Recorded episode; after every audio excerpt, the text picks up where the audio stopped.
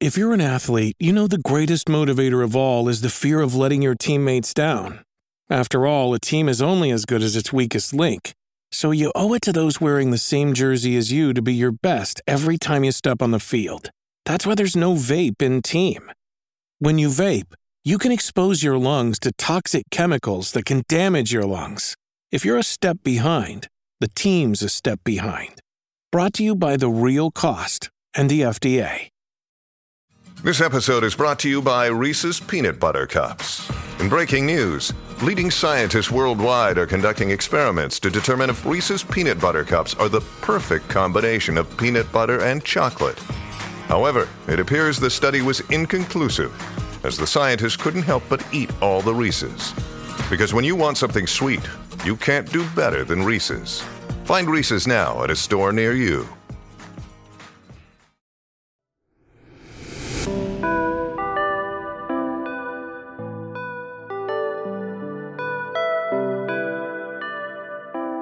And welcome back to the Masters of Modern. I'm your host, Alex Kessler, here with my co-host Ben Bateman. He's What back. up, what up, what just me this week. We are together again, reunited, and it feels, so, good. Uh, how's how you doing, Ben? I'm good. I'm excited to be here. Uh, I'm glad to have gone to Gen Con. This is taking place after we had an awesome week at Gen Con. We'll talk a little bit about that. I'm sure uh, that, that we had a great, great launch of the Kickstarter. Thank you guys all so much for getting behind that. It was super, super cool. Hopefully, by the time this episode releases, we are at we are funded. We are right now. We are only like fifteen hundred, fourteen hundred dollars away. We're Away, less than yeah. nine percent away from uh hitting our original funding goal of 20k which is like big shout out to everyone on the podcast who who participated. If you haven't yet obviously make sure to check it out. If we haven't funded yet please check it out. We're so close to getting over that line. Uh we'd really appreciate it if you could help. If you uh if we have crossed that line we are getting to the next stretch goal. We're going to unlock that winner orb. All the Azorius players come on. You know you want to be able to get that blue and white uh, D20 die, and that gets us closer and closer to the full set D D the D6, D4, D8, D10, D12, and D20 set that like is really what we're all reaching for. You know, and and there's going to be life sp- spin down counters up there. So really, really appreciate anyone checking out that Kickstarter. Uh, you can see the die behind me, but you can also see it here for what we're talking about. It's a big bouncy die. It's it's spiky, and we appreciate anyone who's been able to help make this happen because uh, absolutely the Kickstarter is is dope. It's so exciting that it's been doing so well. It was, and we, we were super supported by the community, which was awesome. You know, like a lot of this episode is going to be kind of about community. Like we're going to be talking about the upcoming Magic events and the handling of a lot of these events and how important the community is to that. And a lot of the reason that we were able to get this Kickstarter to where it is is because the community is so awesome and because we have a lot of friends who are excited about the product and wanted to talk about it. And um, we're really grateful for that. So we'll talk a bit more about that. Gen Con was really fun. It's always such a great event, man. It's just like such a cool, it's not a magic event, but it feels like the most adjacent to a magic event that you get. It's like a Well, it's really the- special. it- It's the original Magic event. Magic launched at Gen Con in 1993, right? I thought it was Dragon Con. Wasn't it Mm. Dragon Con? You sure? Yep, Gen Con. That's why. That's why the anniversary that Mike, Michael won into the beta draft was at Gen Con. That's why uh, next. So this whole Magic 30 thing is actually kicking off a series of events that's going to end, I believe, at Gen Con next year. There's going to be a big thing that happens. Oh, Snap. So I wonder if we'll get another beta draft next year at Gen Con. including including me having you know actual as long as we donate we finish this kickstarter we'll have additional of these to sell uh, as well as uh, you know some of the other games are coming out with by that point which will be cool. Mega man and contra will be there to buy. Just more plugs uh but um eh, this is brought by also uh other things beyond just the patreon that this uh, not beyond just the kickstarter uh, that this is brought to you. It is brought to you by our patrons. Uh, we have a, a cool announcement to make about that in a second, um, or later in the episode. And then it, it is also uh, brought to you by Channel Fireball, the home of the podcast, and Mhm. uh, a, a feature of parts of tonight's conversation. Uh, and someone, and you can, if you want to watch the podcast, you can watch it there. You can watch it anywhere that podcasts are shared, as well as uh, on the YouTube channel. But uh, also, if you are shopping on Channel Fireball and you use the code the MMCast, uh, it benefits us. They let you let us know, and you get a little bit of a discount, I believe, as well. So it's definitely worth doing, and you get to buy sweet cards. And why wouldn't you want to buy sweet cards? I'm going to be buying some sweet cards upcoming here pretty soon, Alex, um, as we are both going to be attending Magic 30. And at Magic 30, I'm going to be playing in the Modern Magic Championship, in which the winners there are there are going to be three, uh, four of these events, and the top 32 of those events altogether are going to qualify for a hyper competitive top 32, in which the top eight ends up in a beta draft. Because I didn't get to do it a few years ago, so I'm going to be putting together a modern deck. And guys, this will be like that one time that I lost a bet to Alex and he made me play a real deck. I'm going to probably do it again. I'm going to have to buy some cards I don't have. It's going to be really fun. I haven't played as much modern recently as I have in the past, and I'm very much looking forward to it. I, I, I can talk about it a little more on the show, maybe when we get to that section, the M30 section, yep. just uh, what, what the deck's going to be. But I will be buying my cards from Channel Fireball.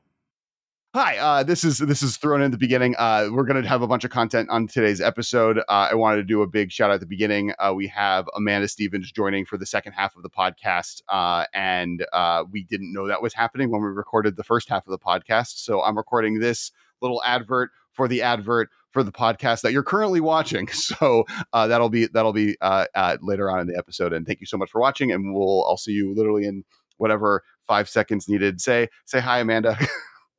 Hi, Amanda. Perfect. All right, we'll see you guys in a second.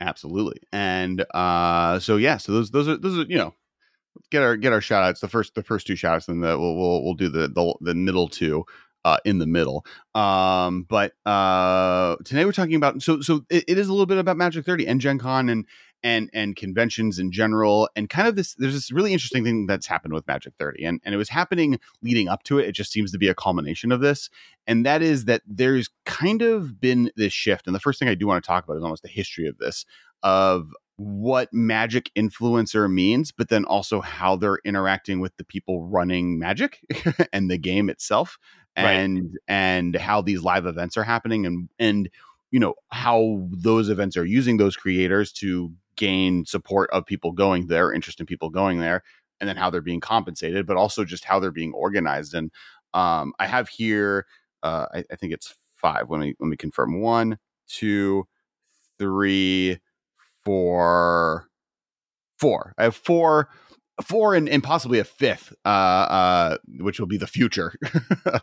uh, four major eras of like magic celebrity or magic oh, right. And, and uh, that that have as has existed over time that I wanted to go over and and uh, it kind of addresses like where I think one of the problems is and it's kind of a lack of organization at the moment is is that there's not really a collective voice of of influencers being able to talk to or even uh, even knowing who you're supposed to talk to from an influence perspective to be able to interact with the events in a, in a way that man says and, and I'll get that into a second. So can, um, I, can I guess of, can I guess your four to see if I'm if I'm on the same page? Because you you have your four you wrote down which you're going to tee me up and see if I, but I want to see if we're on the same page no? Yeah guess guess your four and then I'll lay them out. Okay number one is the initial Magic on ESPN, Jon Finkel, Kai, like the first pros where like they were the faces of what Magic was. Even Magic design wasn't talked about in the same way back then, like probably pre 1999, 2000, the first like five, six years of Magic. No. Well, I guess that could be like a proto version. I'm, I, t- I guess I start right after that. Okay, so maybe so if you're going to go with that, it sounds or, like or that's holistically in my first one. So my first, yeah, what would, what would be your second era? My second era would be when the pros, when when there was enough pros and Magic had an online presence and it started to get written about. You had the LSVs and the Kiblers and the Paulos and that whole generation of people where the pro Magic player was also writing articles articles about Magic and there was also working for the websites and they were grinding and they were doing GPs and they were on the gravy train. There was quite a few. So pros. so I have those two eras combined. I guess you could separate them. The, the key part of there is that the, the Magic, the first era, that first era of Magic to me is the professional Magic player was the celebrity. Okay. They were the ones creating articles. They were the ones creating content. They're the ones that you wanted to see. And well, and okay, so that's the first era. I'll, I'll get into to how it was organized. What what's the second era?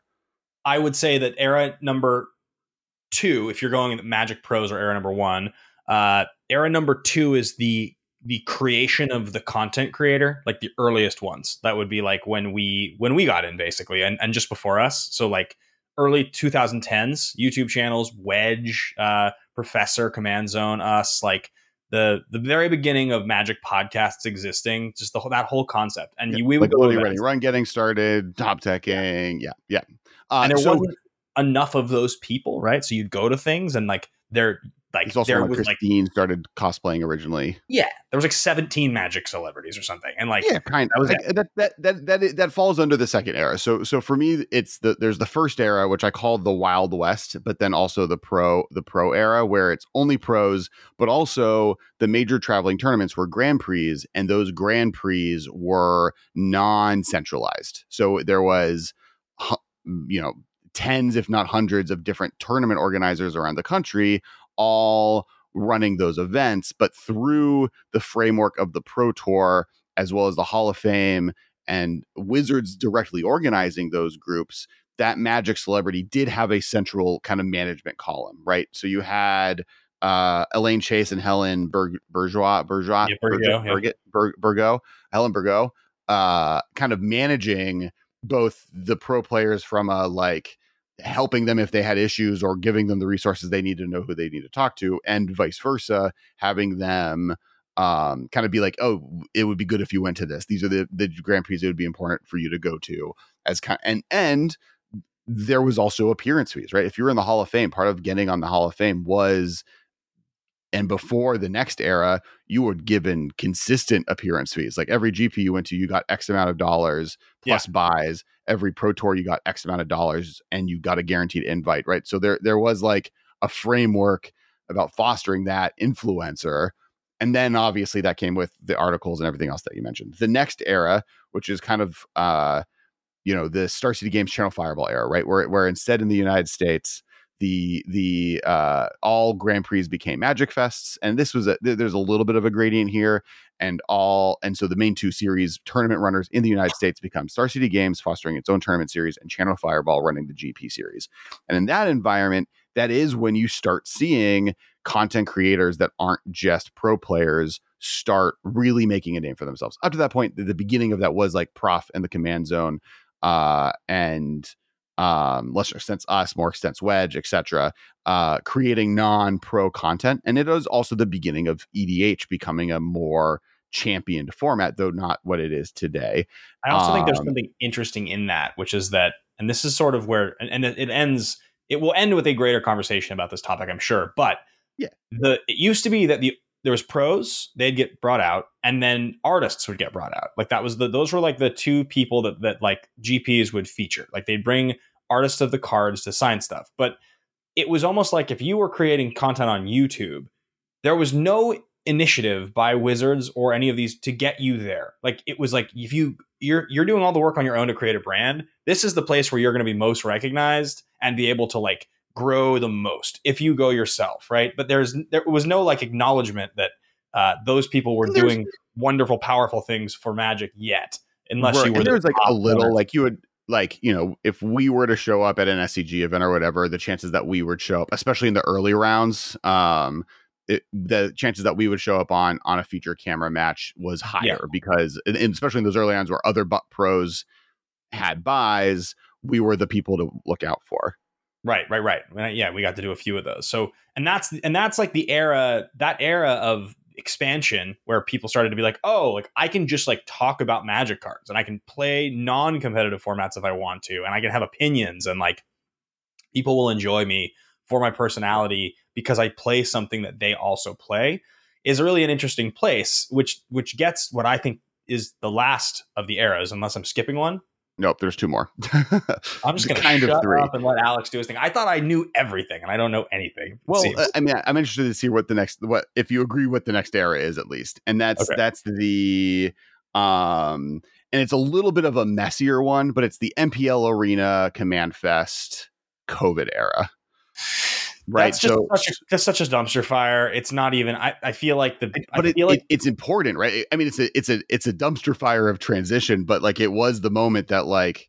Well, oh, oh, before we jump at that, I- do want to go back to the the, the Channel Fireball SCG era because there is a very, very important feature to that era, and that is by centralizing the t- TOs and content creating houses around Channel Fireball and Star City Games. That is one of the reasons non pro play content creators, in my opinion, not one of the reasons because a lot of things were happening at once, including the fosteration of streaming and YouTube, etc. But on top of that, in in person events, there was organizations on those teams to deal with those influencer levels, right? There were very specific people that we would talk to or friends would talk to or that would negotiate contracts for them to go to events and or if we were going to events we know who to talk to like hey we're going to be here what can we do to help how can we do a panel how right, can we right, right. how can we participate and different levels of compensation for that from magic boxes to you know here we'll shout you out that's it to actual you know here's a full stipend whatever. But there were people at CFB and there were people at SCG that were the people we you know influencers were talked to and be able to manage. And through that you see the cosplay community massively explode um, with Christine, Olivia, Tappy, etc., being able to work with them to actually create specific event content. The first time we've ever had panels at anything that wasn't a pro tour, right? Like the Grand Prix started having just regular panels happening. You had the Magic Fest Vegas's happen. You had all of these really cool things start happening because you started having centralized organizations and it's where the command zone came from it's because eventually they realized towards the end of it like oh a designated area partially because co- a bunch of content creators were in gpla and we're like got kicked out of the actual convention hall and we're sitting on the floor in the food court in uh, la convention center playing commander with wizards employees. And it was kind of like why are we here? We're the people that people you know that like to me that's almost the moment where there was this big transition from oh command commander personalities matter or or or not just people aren't just here to see pro players they're here to hang out with celebrity from professor to wedge to us to the commander in to the rc to wizards employees etc where before that it was like mostly centralized about around wizards employees and then we I get into think- the, the messy era I think that messy era too, though you mentioned the MPL. For those that like don't remember, was a, a brief time where essentially like the, a certain number of players were sponsored with a salary to play Magic, and there you had to fight to get in, and there wasn't that many slots, and it was a restructuring like we've had many times in the last five or six years of the professional payouts that go into players. And what was interesting about that era, I think, when you look back at it, is it's sort of the ultimate nail in the coffin for the idea of Magic having any real responsibility to foster its own professional circuit. Not to say they don't want it, but to pay for it.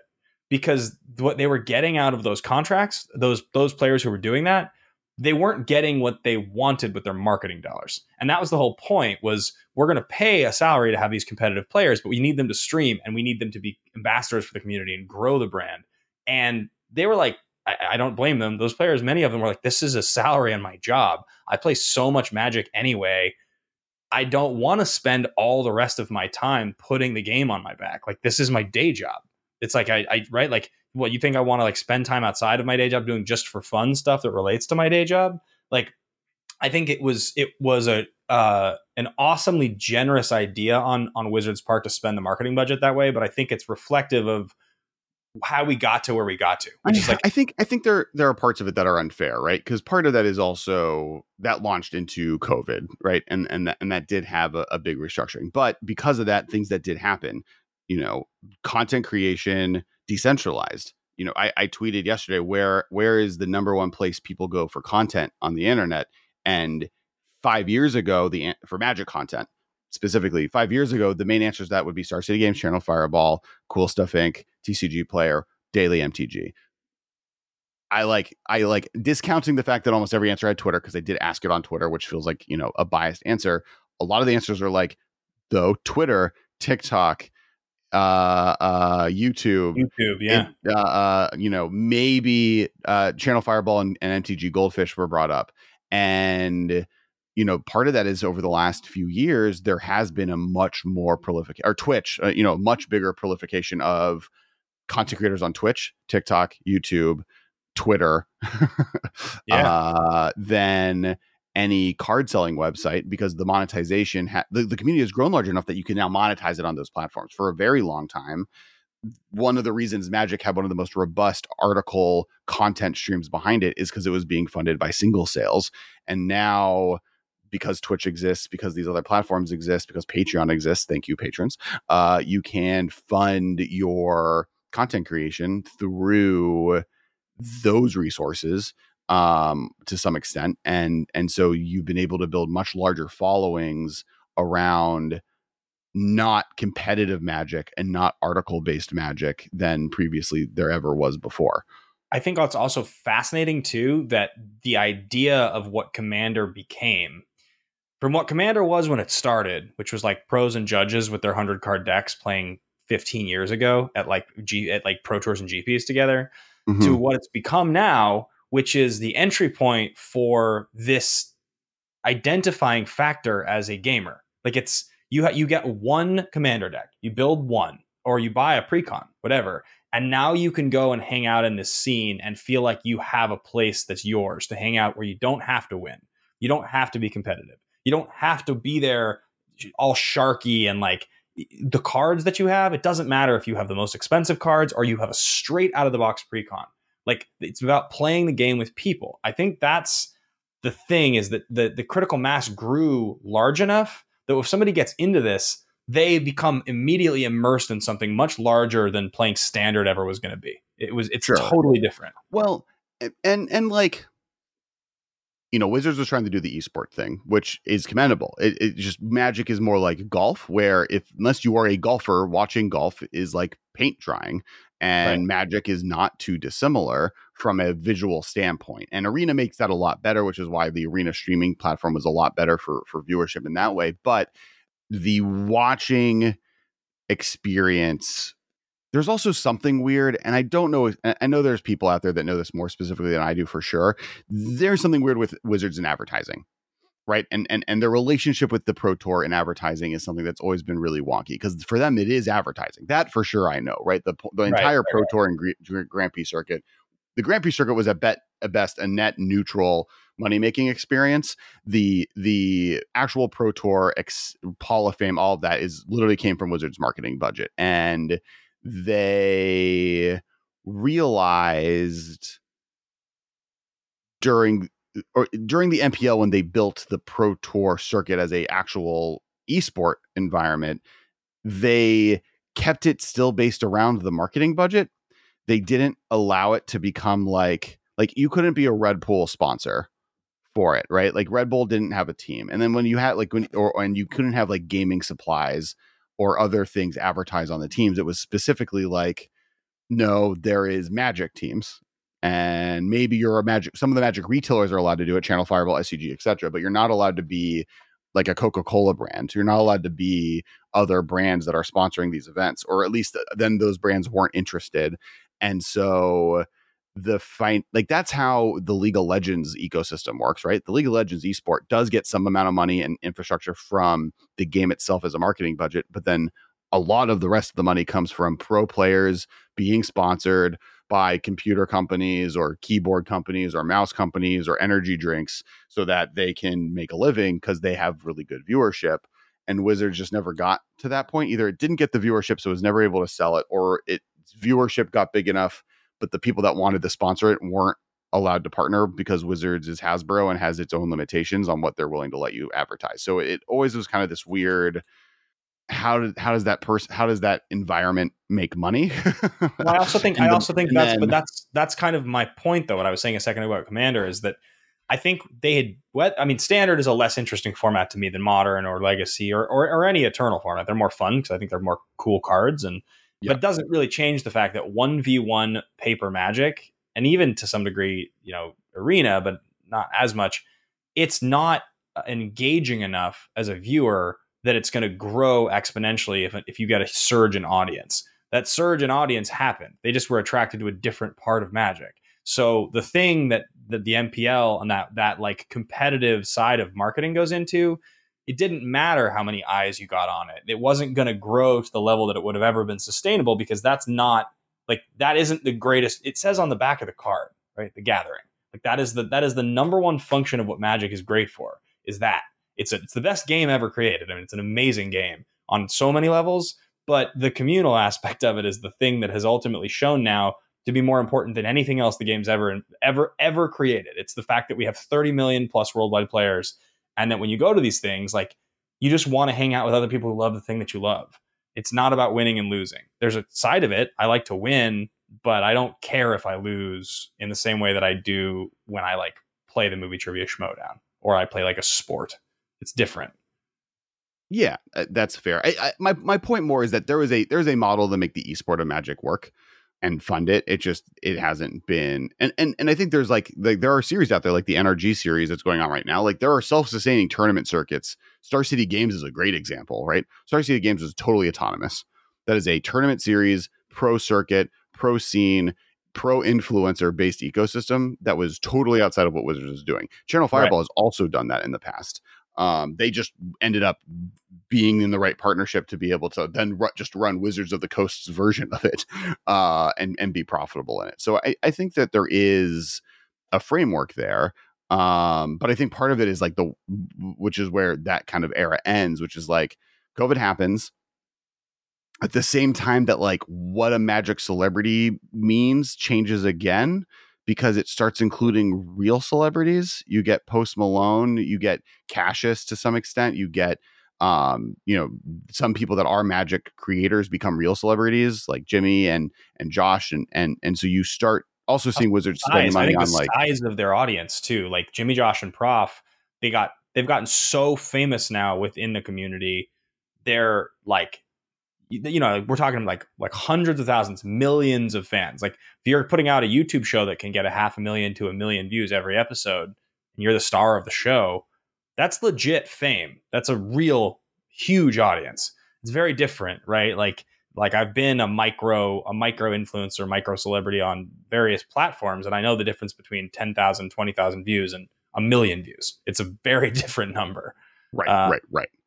And and and so and that happens around not pro play right like that's the other piece to it is that these big celebrities are happening around commander and the social aspect of the game and so so then we enter then we then we exit covid which you know we, that's debatable but you know debatable, we enter the world that we're in now and live events are coming back and Wizards, to some extent, rushes out the gate. You know, they have uh, this new commander set coming out. Uh, Ch- Channel Fire does this massive event. Uh, I was able to make it, and it, it's it's stunning. It feels like Grand Prix and Magic Fest are back. There's a massive modern tournament. Uh, there's a big command zone area. There's a bunch of cool artists and creators are there, and it feels like we're back. And then you know stuff goes dark for a second, and then Wizards is having this new commander set, Baldur's Gate, come out. Plus, another, neither of these are standard legal sets. There's there's a two headed or two X two is coming out, and conventions are back, right? Like like Gamma happens and and Gen Con's going to happen and all of these other conventions and Comic Cons are these massive successful events. Wizards partners with every TO in the country. Again, bringing back to the old era where it was decentralized and fires off 15, not just the country, the world, and fires off 15 command fests. And they're a little weird. Um, they have, you know, stipulations where you're they have to be specifically commander focused. You're not allowed to run magic tournaments at them of any legitimate size. Preferably the only product available to do any type of side event are uh, Commander Legends or other more uh, conventional draft formats, uh, more casual focused draft formats. So no, not like you can't do a new Capenna limited event, right? You have to do mystery boosties or, or, or chaos draft or two headed giant, etc. So you know they have specific events. Each of the different TOs are running it separately, and they have some amount of ability to do something different. But the one stipulation is you're not allowed to run a big event at this event. That that that's the one thing Wizards say you can't do. At the Sorry, same time, I, you were you were you were rifling off examples, and I literally said the three that are not legitimate. I was trying to say Battlebond is what I kept trying to get to, or I was trying to say conspiracy, but I think I literally said Planechase. I said Archenemy, and I said another one. I said the three that are not draft formats. So I just wanted yeah. to clarify. yeah, it's that's that's that's fair. We, we got, I got you. I was just letting I was letting it go. I wasn't going to bring it up. Uh, I wasn't going to call you out. So you have at the same time they made the the partnership with DreamHack, where DreamHack a- ends up being this um like the return of the pro tour where they've created a new pro tour qualifier system a new tournament series they have partnered with the dreamhack events which is an already convention running event series where uh at those dreamhack pro pro gaming competitive events they will do magic pro tours as we move forward with a world championship and bringing Pro Tour play back, which is like a very exciting announcement with a different tournament organizer. And then uh, uh, additionally, you know, opening it up the series beyond that. So like NRG series, which uh, is doing their own thing. You have you know conventions are back so gen con had its own events at, at, going on and then towards the end of the summer last minute they announced the magic 30 series which is the first one's happening and literally today tickets went on sale and they sold out entirely uh, which is in las vegas it's this Are they massive completely sold out? uh the all of the vip packages sold out so Wow. so both the command zone sold out the other $350 tier sold out this the 700 tier sold out everything above a certain level sold out uh sold out in six hours um that event happening in in in in las vegas is kind of the next magic fest vegas um with the big modern tournament ben described at the beginning that you can win a black lotus etc and, and win a beta draft oh no no sorry you win a beta draft The beta draft. yeah. um, ironically at the uh, three weeks later the summit event mtg summit which which we're we're we're currently slated to go um is happening in uh utah hosted by brandon sanderson's tournament organizing company uh or not tournament brandon sanderson's uh convention organizing company and partnering with kingdoms tv the magic channel uh friends of the cast uh and if you're going, use the code uh, KESS because it helps us it helps us out. Speaking of sponsorships, um, and they're doing an event uh, that has announces before the Magic 30 announces any of the information, announces about two weeks earlier and matches a slate of like 30 major creators from Sheldon Menery to Brandon Sanderson to uh, Jim and the Spike Feeders in general uh, going to the event. So that's the world we're in now, and that's the modern era, right? That's that's the the last of my five eras, um, and maybe six if you want to include the like early ESPN, the Ocho, uh, Magic era. I just, I Um, just think the only reason I, I use that as an illustration, it's so early when those early pros. But what's so interesting about that is that those guys of that initial earliest run of pros, only a few of those made it into the next run that we that were even around when you and I were like getting into Magic competitively. sure. A lot of those guys and those memories of like those early five years of Magic, it was people didn't understand what a competitive card game was yet. Magic was the first competitive card game of its type. So like there wasn't a clear understanding of the fact that like it was like trying to be esports so far ahead of esports. Um, so I think you can conflate the two in, into one experience, but it does realistically go from like 1994 to like probably like 2006. It's like probably 10 years. So it's a pretty long era. I feel like there's almost two halves of it. Sure, I, I just don't. I don't. I don't think the concept of influencers existed before 2002. Yeah, I think that's fair. Right, you were just a celebrity. You were a famous person. Yeah, right, right, and, right. and or you were a company trying to push someone as a athlete on a on a ESPN like channel. Right, like influencer is a little harder to pitch when it's just like active celebrity. You were a rock star.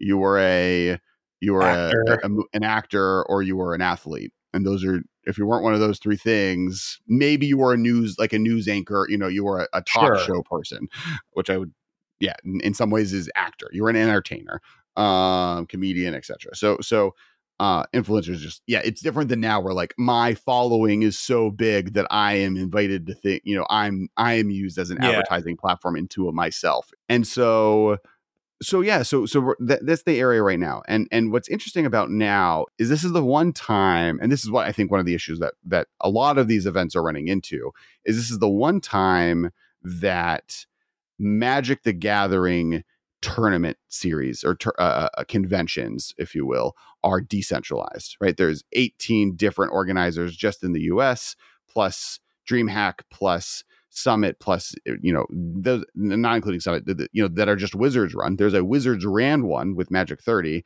and then there's independent ones like the energy series and and and the summit events. And these are all decentralized but there's no framework like the hall of fame to mitigate the fact that also all of the main influencers of the game are spread all over the place, right? There's TikTokers like Anomaly, there's YouTubers like Jimmy and Josh, or YouTubers uh, slash content creators like uh, Joe. Uh, there's cosplayers like Tappy and Olivia. There's um, you know streamers like uh, Amy the Amazonian or Mental Misplay. There's the CAG and the RC. There's artists. There's altruists there's proxy people you know there's so many there's people like inklin like there's so many different versions of what having a following at one of these events are, which is great, right? Like that's the point is that you could just inviting a subset of the best of each of those subcategories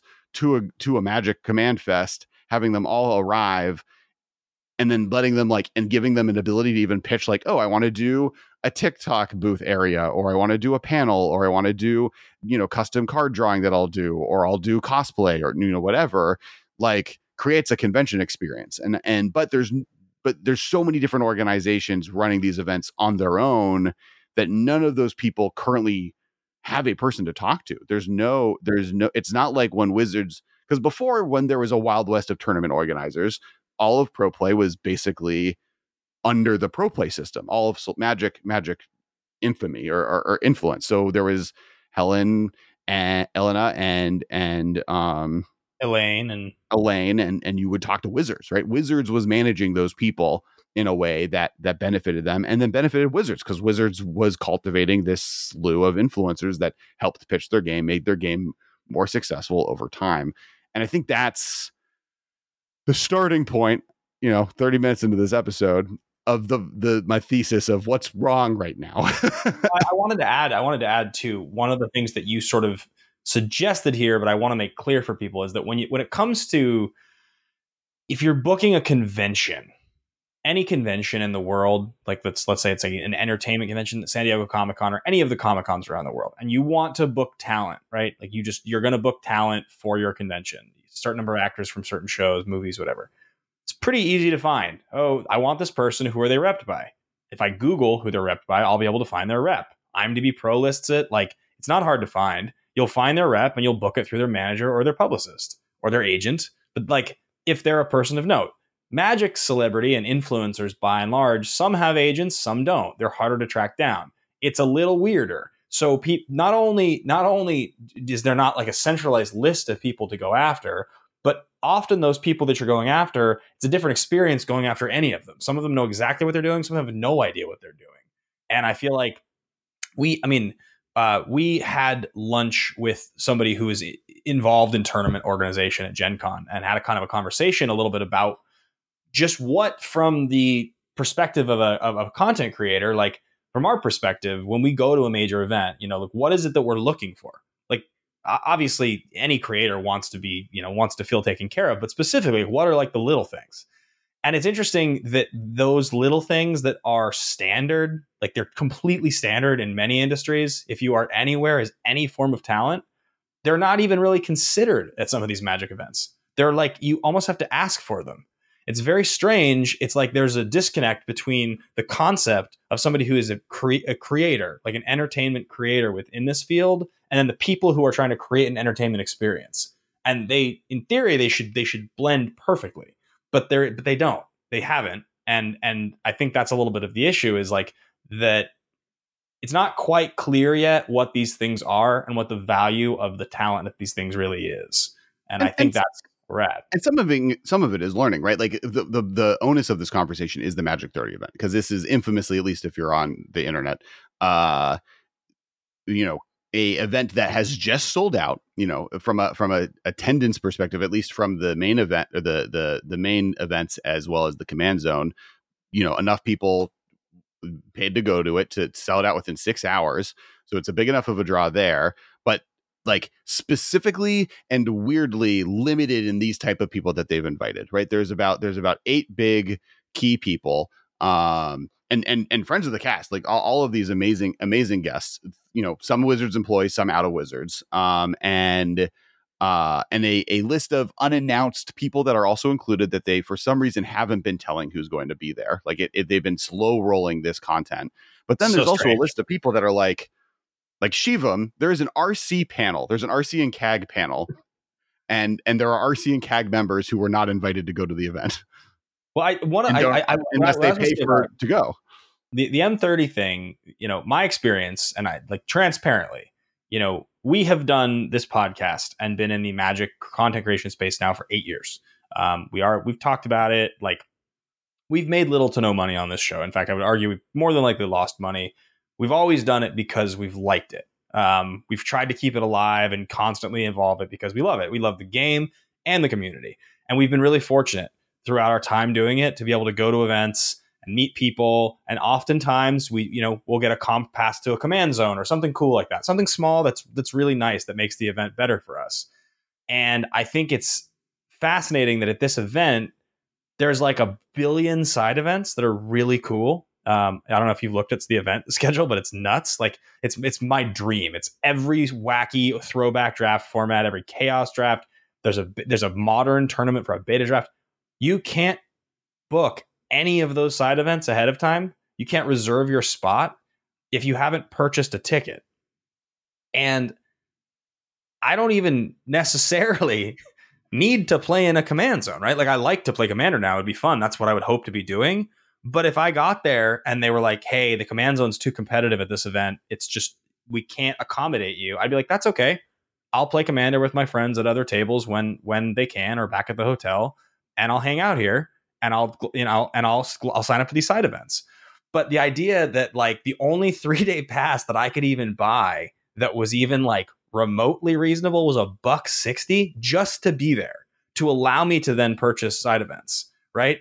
Like I spent almost $400 today on my entry and my one side event I wanted to do, not knowing if I will even go be able to go into the command zone. There's a party, there's like a there's like an add-on party that like I was like, I mean, I hope to go to that party, but like it feels like an entry to the command zone or like an invite to this party would be like the things that I would have sort of wondered if even even creators at our level might well, might get. And and and I don't and like the point of this episode, and, and I want to make clear is because like you know, I, as Ben kind of said at the beginning, there it we are i'm very comfortable in like my mid-tier existence as a magic content creator um, I, was, I, was happy to pay like, yeah, yeah, i was yeah, gonna yeah. do it yeah yeah it, it, but but and and this is kind of where like you know the the the onus came from is like but there are people that are bigger than me that like there are stuff about this event that is like theoretically panels for them should exist, right? Like if there's an RC CAG event, multiple CAG members aren't invited or included seems weird. And much larger streamers than us not invited or, or or and then and then for the last 4 days questioning like oh should i go to this event this is it is really expensive and because of that and because i'm like if i go i am benefiting this event and it's going to cost me more than I would get paid to do something like this in general. Why? Why? And and and so there are a group of people that like felt like, and then but then at the same time, events sold out. So so, but uh, but on the opposite end, there's the summit event, which you know is a is a you know a ton of creators are going to, um, and is based almost purely off of that attendance, right? Like they they were able to pull off a really pretty cool, significant amount of uh, uh, creators to attend, and put up a tournament that has a Black Lotus at it end. Like there's a cool event going on, and that also seems to be attended at a pretty high level. So, and that's in Utah. That's not a Magic Fest Vegas, right? That's not a Vegas location. That's a that's a relatively hard to travel to Salt Lake City, and that's now also kind of being talked about as one of the main events to go to this fall and you have these two events that had almost the opposite opposite plan against each other which is one was like we're going to focus on here's the top 10 the top 20 magic content creators that are more employees almost and the other one's like we're going to invite the big content creators that are widespread from Spike Feeders to etc and see who we can get and both are working and this like this goes all the way back to the the command fest right like there is a command fest where a bunch of people were, were you know people got flown in and different levels of what of those creators were able to be supported there uh, there were events that happened the same weekend, and that group was like, "Ah, we're not going to invite anyone. Just we're in Seattle, so I guess people will show up, and we'll advertise whoever tells us they're going to be here." You know, then that's like drastically different effects, and it's. it's I also want to point out. I want to point out really fast on the on the note of like the different approaches. Um, the if you look at the different packages on the on the Magic 30 website, one really interesting part of this, and I, I'm actually a little confused by this. So the Sapphire package, which is the only package you can buy as an adult for the whole weekend that doesn't include the command zone, it's $160, right? Mm-hmm. But in the 160, it includes two Dominaria United Collectors boosters and a mystery booster. So the cost of a collector booster is like I don't know what is it 15 16 bucks or something like that? And a mystery booster probably it's a little less than that maybe it's $10 but like there's essentially retail products included in this that total somewhere in the range of like 40 bucks and they're kind of random. It's two boosters and a mystery booster. It's not like a, it's not a draft set. It's not like there's something you're supposed to do with them. There's just packs that you're going to open that are cool to have but it's like but why? Like just so it's a higher ticket price i don't I, that, that's so confusing to me I, I I mean, I honestly okay. So so on this podcast, we have forever been pretty big proponents of Magic Fest should be conventions. And at conventions, if you have the dollars behind it, you pay a fee for the full weekend, right? Yeah. So so from that perspective, I get it. And this is kind of my point with the content creator angle. If Wizards had spent not even spent if wizards just sent out an invite to a thousand content creators or even even a hundred content creators that i can think of and was like hi we will give you hotel rooms in las vegas this weekend and give you full access to the event. And if you want to do some cool projects we'll even consider paying you to do those things. Uh will you come? They would have had and if they had done that three weeks ago before the event got announced and a bunch of people of different levels i don't want even want it to be me. Pretend it's not me. Uh like they would have had a much different response on Tuesday that would have been a much more successful launch. Now financially it's doing well but the main event isn't sold out. And and and kind of the point is I think like they thought you know what? We're going to instead of getting creators which feels like this a nebulous thing we're going to give these packs that we just have extras of and add them to each of the packages. So it feels like you're buying packs when you're getting entry to this event and it's just kind of like why am i paying to be in the command zone? They've even announced that there's a separate area that has free play. Now it's probably going to be you know the six big circle tables by the cafeteria that have food either on them and never get cleaned up or there'll be free play events that if there's a draft that needs to happen in there there you get kicked out of that space which sucks.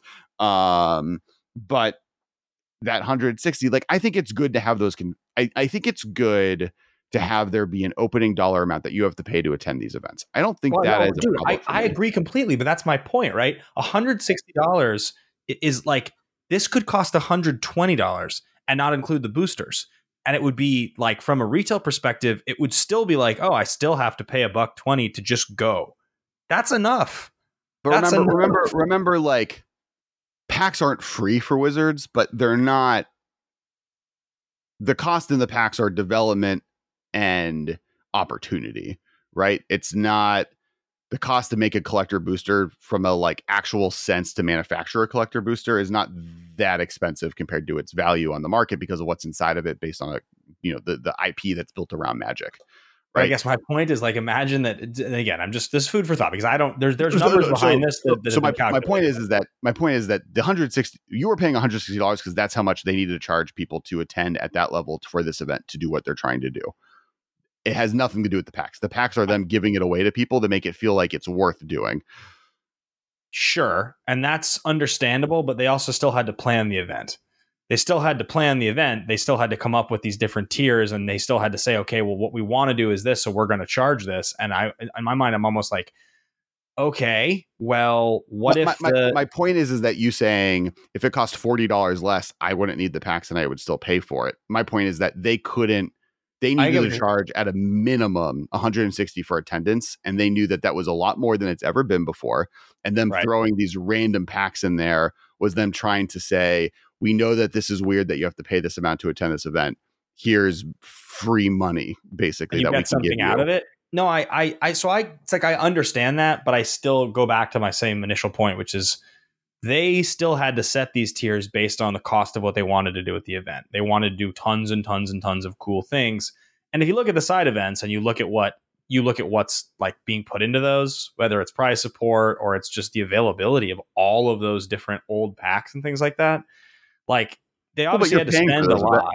you're you're paying for those packs, right? Like well, all of those events cost significant amounts of money to be able to attend to. Like those aren't different than any other GP. They just did a good job of correlating it for this event, right? Like the the thing that's weird is this is this is the big question mark I have, and we're going to find out more, right? They're going to announce more people are attending, and, and etc. It's just it's weird that they didn't do some of this before people paid to be a, a part of the event, and uh, also for and like this is a true statement, right? There are content creators that like are either they're like i'm biting the bullet because i realize that this is a networking event that i need to go to and or i'm going to have fun or i have friends that i want to see there or i can I, or i can afford it luckily that are going to go and paid for it already. A paid for themselves and b paid it taking a ticket from someone else that wanted it since it sold out. There's the other slew of people that were like oh, i guess i'm not going to go. Too bad. I can't afford it. And now even if they do get an invite to go it's weird. And so like I don't. It's it's just like it, it, there was some amount of dollars or some planning that went into it that seems like very very very messy. This felt like a very and and like an, uh, and part of the reason I want to record this is because obviously the launch was successful from a dollars of people wanting to attend because a not everyone is the people on Twitter, but b it's just like a very messy event for like n- for no reason. Like all of the bad blood on this feels like like they could have done so avoidable. No, that's the good. That's I, the thing that. And yes, and what am I? What what is the command zone? What is the val? What is the three hundred fifty dollar value of the command zone? Right? Because it, yeah, the, I don't know. Because it is it because it's like of the seven celebrities they've announced, a few of them play commander, but a like if if there are 700 people that are you know say 200 people allowed in that event in the in the command zone area that's the max cap that they capped it out there's this five people that I know on that list that actually would play commander because like Maro's not going to play commander. Richard Garfield doesn't play commander. They're going to yeah. be around doing events, but they're not going to do the command zone. They're even if they played hundred percent commander the entire yeah. time, all three days of the weekend, maybe they get 15 games in, and that's like being very generous, and they would be exhausted and would never want to yeah. play commander again. And that's you know so I guess 15 times three, so 45 people per influencer gets to play with an influencer, which is like, that's, I guess yeah. everything, but it's weird. That's weird. that's such a limited amount of, of, of, of stuff that's happening there. And also, so, don't you, don't you also feel like they're as cool of, of influencers and magic celebrities as they are? The ones that are, because again, you just said Richard Garfield and Merrill aren't going to play Commander. The ones that are there, like they're people that are awesome. They also go to events. It's not the first time they've ever gone to an event. They they go to events. If you go to Magic events, you've probably seen them or maybe played well, with them. Like it's but, such an elevated paying, price. Paying, paying for the command zone at Magic the Gathering Las Vegas last year, and if you were in the command zone, you were constantly around 30 to 80 different people that you normally would just interact online and watch their YouTube content, getting to hang out with them, getting to play games with them, getting to be a part of that experience, which I think is worth it to some people. Eh, I mean, may, I mean, maybe I'm wrong. Maybe like it's the the the it's, but like it's three hundred and fifty dollars. That's like that's the point, right? To be in this area costs you as much. It's five fifty dollars less than going to Coachella. I, dude, I mean, you, it's one hundred fifty dollars less than EDC, right? So like and and or sorry, it's fifty dollars less than EDC. It's one hundred fifty dollars less than a weekend at Coachella. Eh, but all you're getting at this is just a, some packs and a place to sit and play Commander at a convention hall in Las Vegas. That's yeah, that's my point, right? Like like I, am fine if that's worth it, I, I guess. But like the the the argument for the influencer side of things is more like that brings value to those areas in a way that I I have to imagine people are interested in. Otherwise, where else or uh, where else is that money? Because like the other th- side is panels right? Like we've ran panels for for cfb uh, we've done the trivia thing and i've done you know I, I participated in tappy's uh, uh, match game game show stuff that she's done and those are awesome and we had great audiences that were super super stoked for those events and there are a ton of other people i know that would put panels off to make something cool and exciting at this event but there's like six panels total for all three weekends no, I think the thing that's the most surprising about it is like, again, this is what that conversation we had at Gen Con was like, okay, so imagine you are a micro influencer in the space all the way up to the biggest. If you're talking about the biggest of the biggest, like the ones who are announced, the, the top ones, those people, there's no question those people are getting flown in. And, and, and they should be. They have huge audiences. They're getting taken care of, I'm sure. I don't know what their deals are, but I'd be shocked if not, right? But those people have agents like those people have some probably some level of management if you get to that size. Everybody else it's not like really in wizards best interest to shell out tons of money for every person because it does get expensive. Like we've we've been an organization for event creation. We've also had to bring people to various shows. It adds up really fast. If you're if you're trying to get people flying people in, getting hotel rooms, paying for food, stipends, like if you do that for a lot of people, it becomes very expensive. However, I don't think that that's necessary. I actually think it's a much lower barrier to entry for most of the people that they would get involved. You mentioned hotel rooms. I don't even know if that's necessary. I legitimately think if they were to reach out to people and go, hey, we've got Command Zone, we give you access. We've got this party, and you can get an invite to it, and we'll, you know, you're just welcome to come and hang out. And we want you there. And like, is there anything you'd like to be involved in? Like they invite, like literally, I would be like, okay, I'll stay on a couch in somebody's suite. I'd stay on your couch suite. If like I was like, I'm gonna get free entry, I'm gonna go to this party. I don't have to get my ticket. I'll pay for my one side event. I get to be there, interact with people, promote the game, say great things online about this. That's all that would be required. And I think that many of the people who are at the same size of level of you, or much bigger in Magic than I am, or myself, who's much smaller in Magic, I still think we would be pretty happy to get even that level of support. And that doesn't cost much. That's pretty inexpensive for Wizards, which is where the real head scratcher of this event comes in is like, this isn't the first Magic event they've run the people inside know the people of our level. They know lots of them, hundreds of people. They like are aware of who we are. We get preview cards. We get involved in things. Like we're they know we're on their radar. Like and I use us as the example, but like people of our level are, are definitely on their radar. And that's the thing that is just like the event's just a head scratcher in that way. Well, and and that and that's like part of the the the reality shift, right? We've now moved to a convention model, but no one's managing parts of this in a way that I think would be nice if they did. And or or they're doing it at such a top level where like, oh no, we're only going to get the top 10 people, the top 20 people, and that's all we're going to focus on. But then they're like the part that's going to blow up in this face is my point, right? Is like I feel bad for the 10 people so far that's been advertised. That sounds exhausting if you're one of the only 7 people people are traveling to this event to go hang out with. Uh, and and to your point, I agree. I think like there's tiered levels of and that that was the mistake the DreamHack event happened, right? We we had Tobin on on the podcast and he explained it. He no longer has that DreamHack, and he famously kind of like gathered every email of every person in the Magic community that makes content and sent everyone an invite to go to, to the DreamHack event for free. He gave them entry, literally what we just described. The problem being that he emailed everyone from prof to you know a a a, a up and coming TikToker with less than 5,000 followers the exact same invite Im- email. Um, yeah. And and there was like some mistakes there where it was like it sounded like he was offering to fly have you stay and, and get a ticket but in reality it was just a ticket to the event and entry to be able to participate right. um which which you know now i think with a dollar amount behind it this widely advertised i think people definitely would accept that as a package but I also think you need to be specific, right? You don't offer prof that package. You don't offer Jimmy and Josh that package. They're different. You but but there are other people that like, hey, I'm a streamer. I do really, really well for Magic. There's a bunch of people that would be hyped to go hang out with me. You can you can include me. Let me attend your event.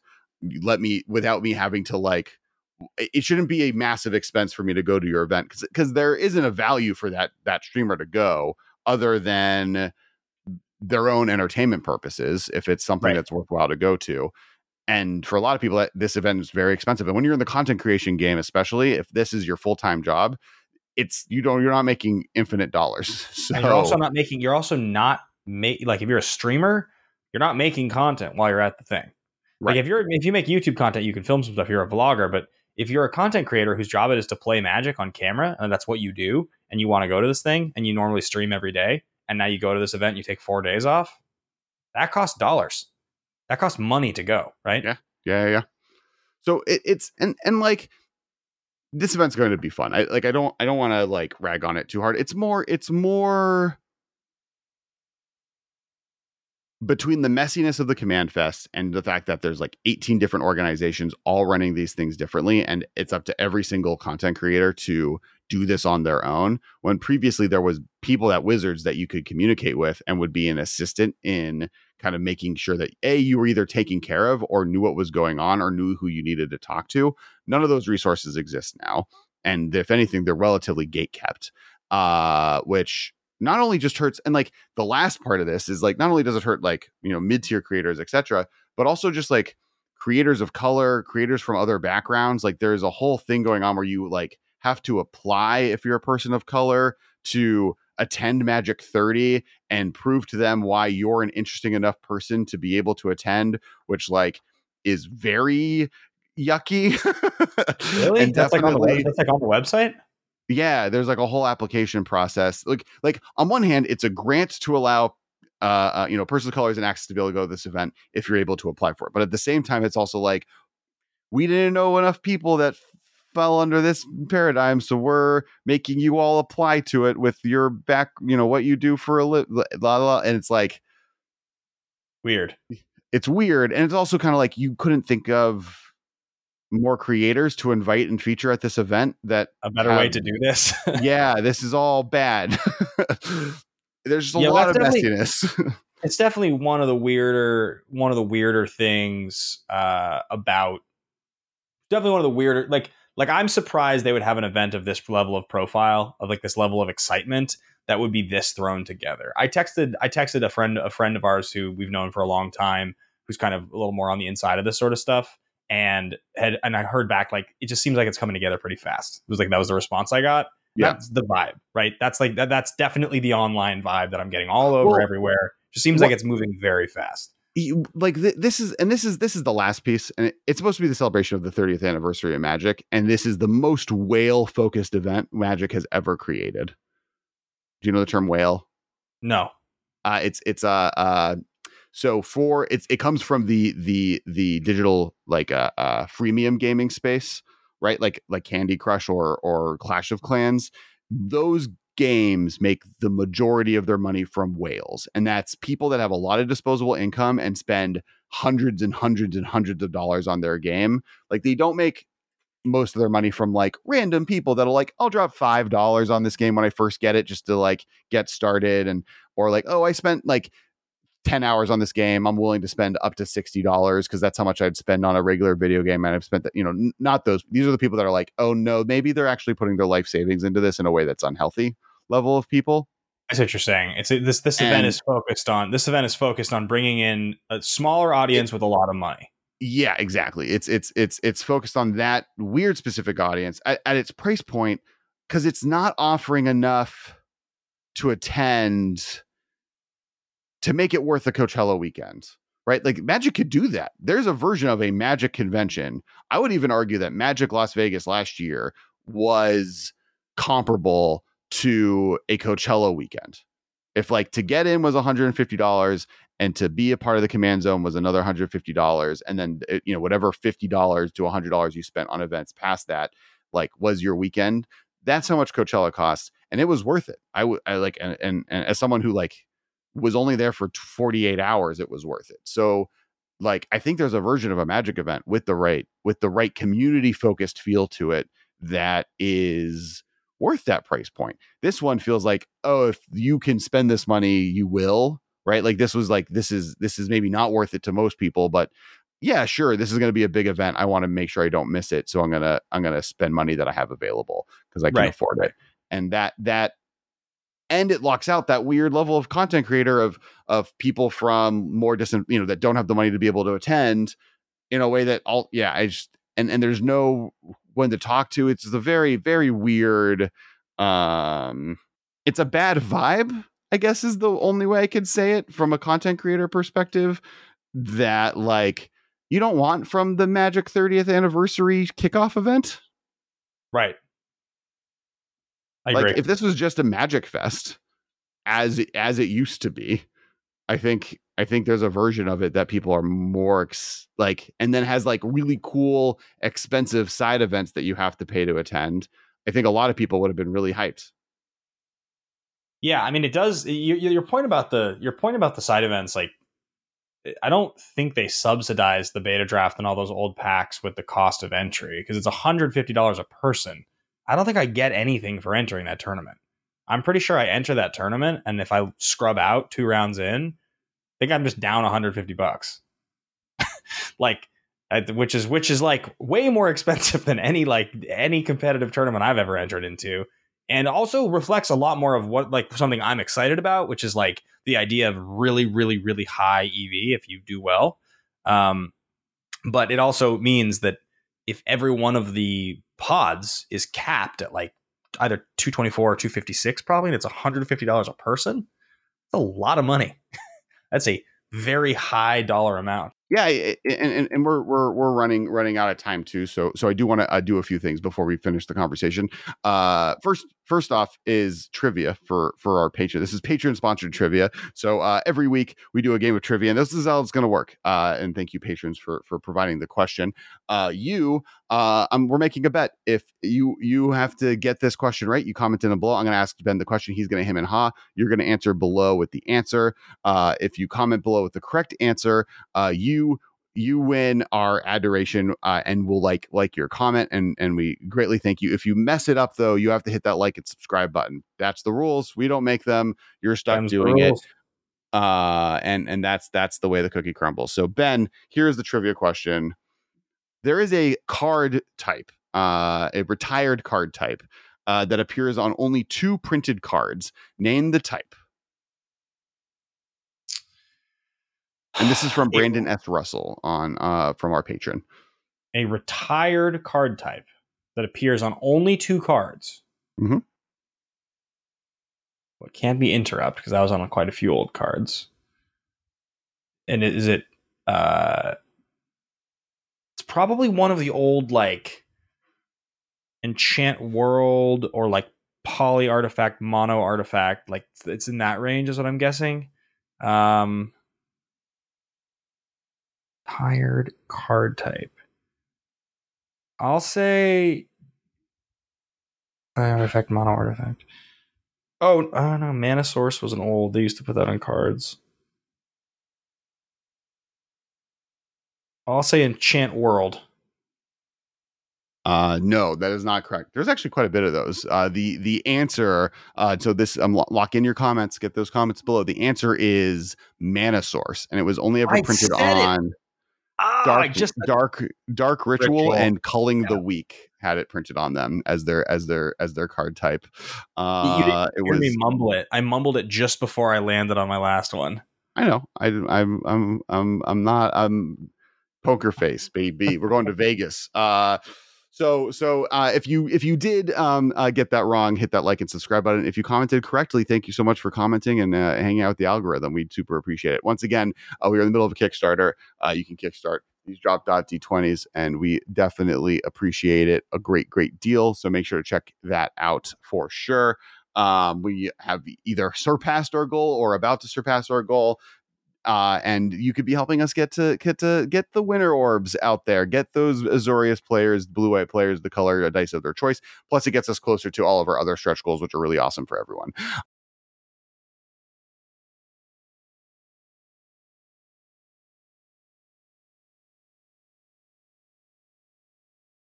All right, hello. Uh, this is a, a, a small segment within the segment within the segment. Um, you know, we did this whole episode talking about what's going on with Magic 30 and all the other different kind of conventions that are going on this year, alongside how Wizards' relationship with influencers has changed over the years. And uh, we wanted to get Amanda on, uh, who who has a background in this space specifically, alongside um, other parts of it, and uh, kind of get get her feedback and, and, and talk through uh, the whole uh, situation with voices that aren't just me and Ben.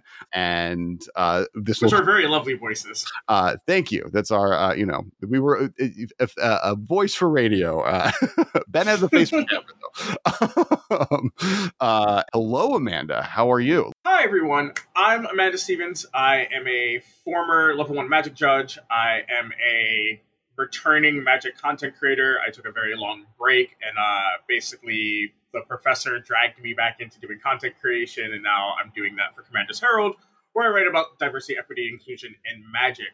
Uh, so, like recently, I did an article about how we keep how we make our stores more inclusive and inviting.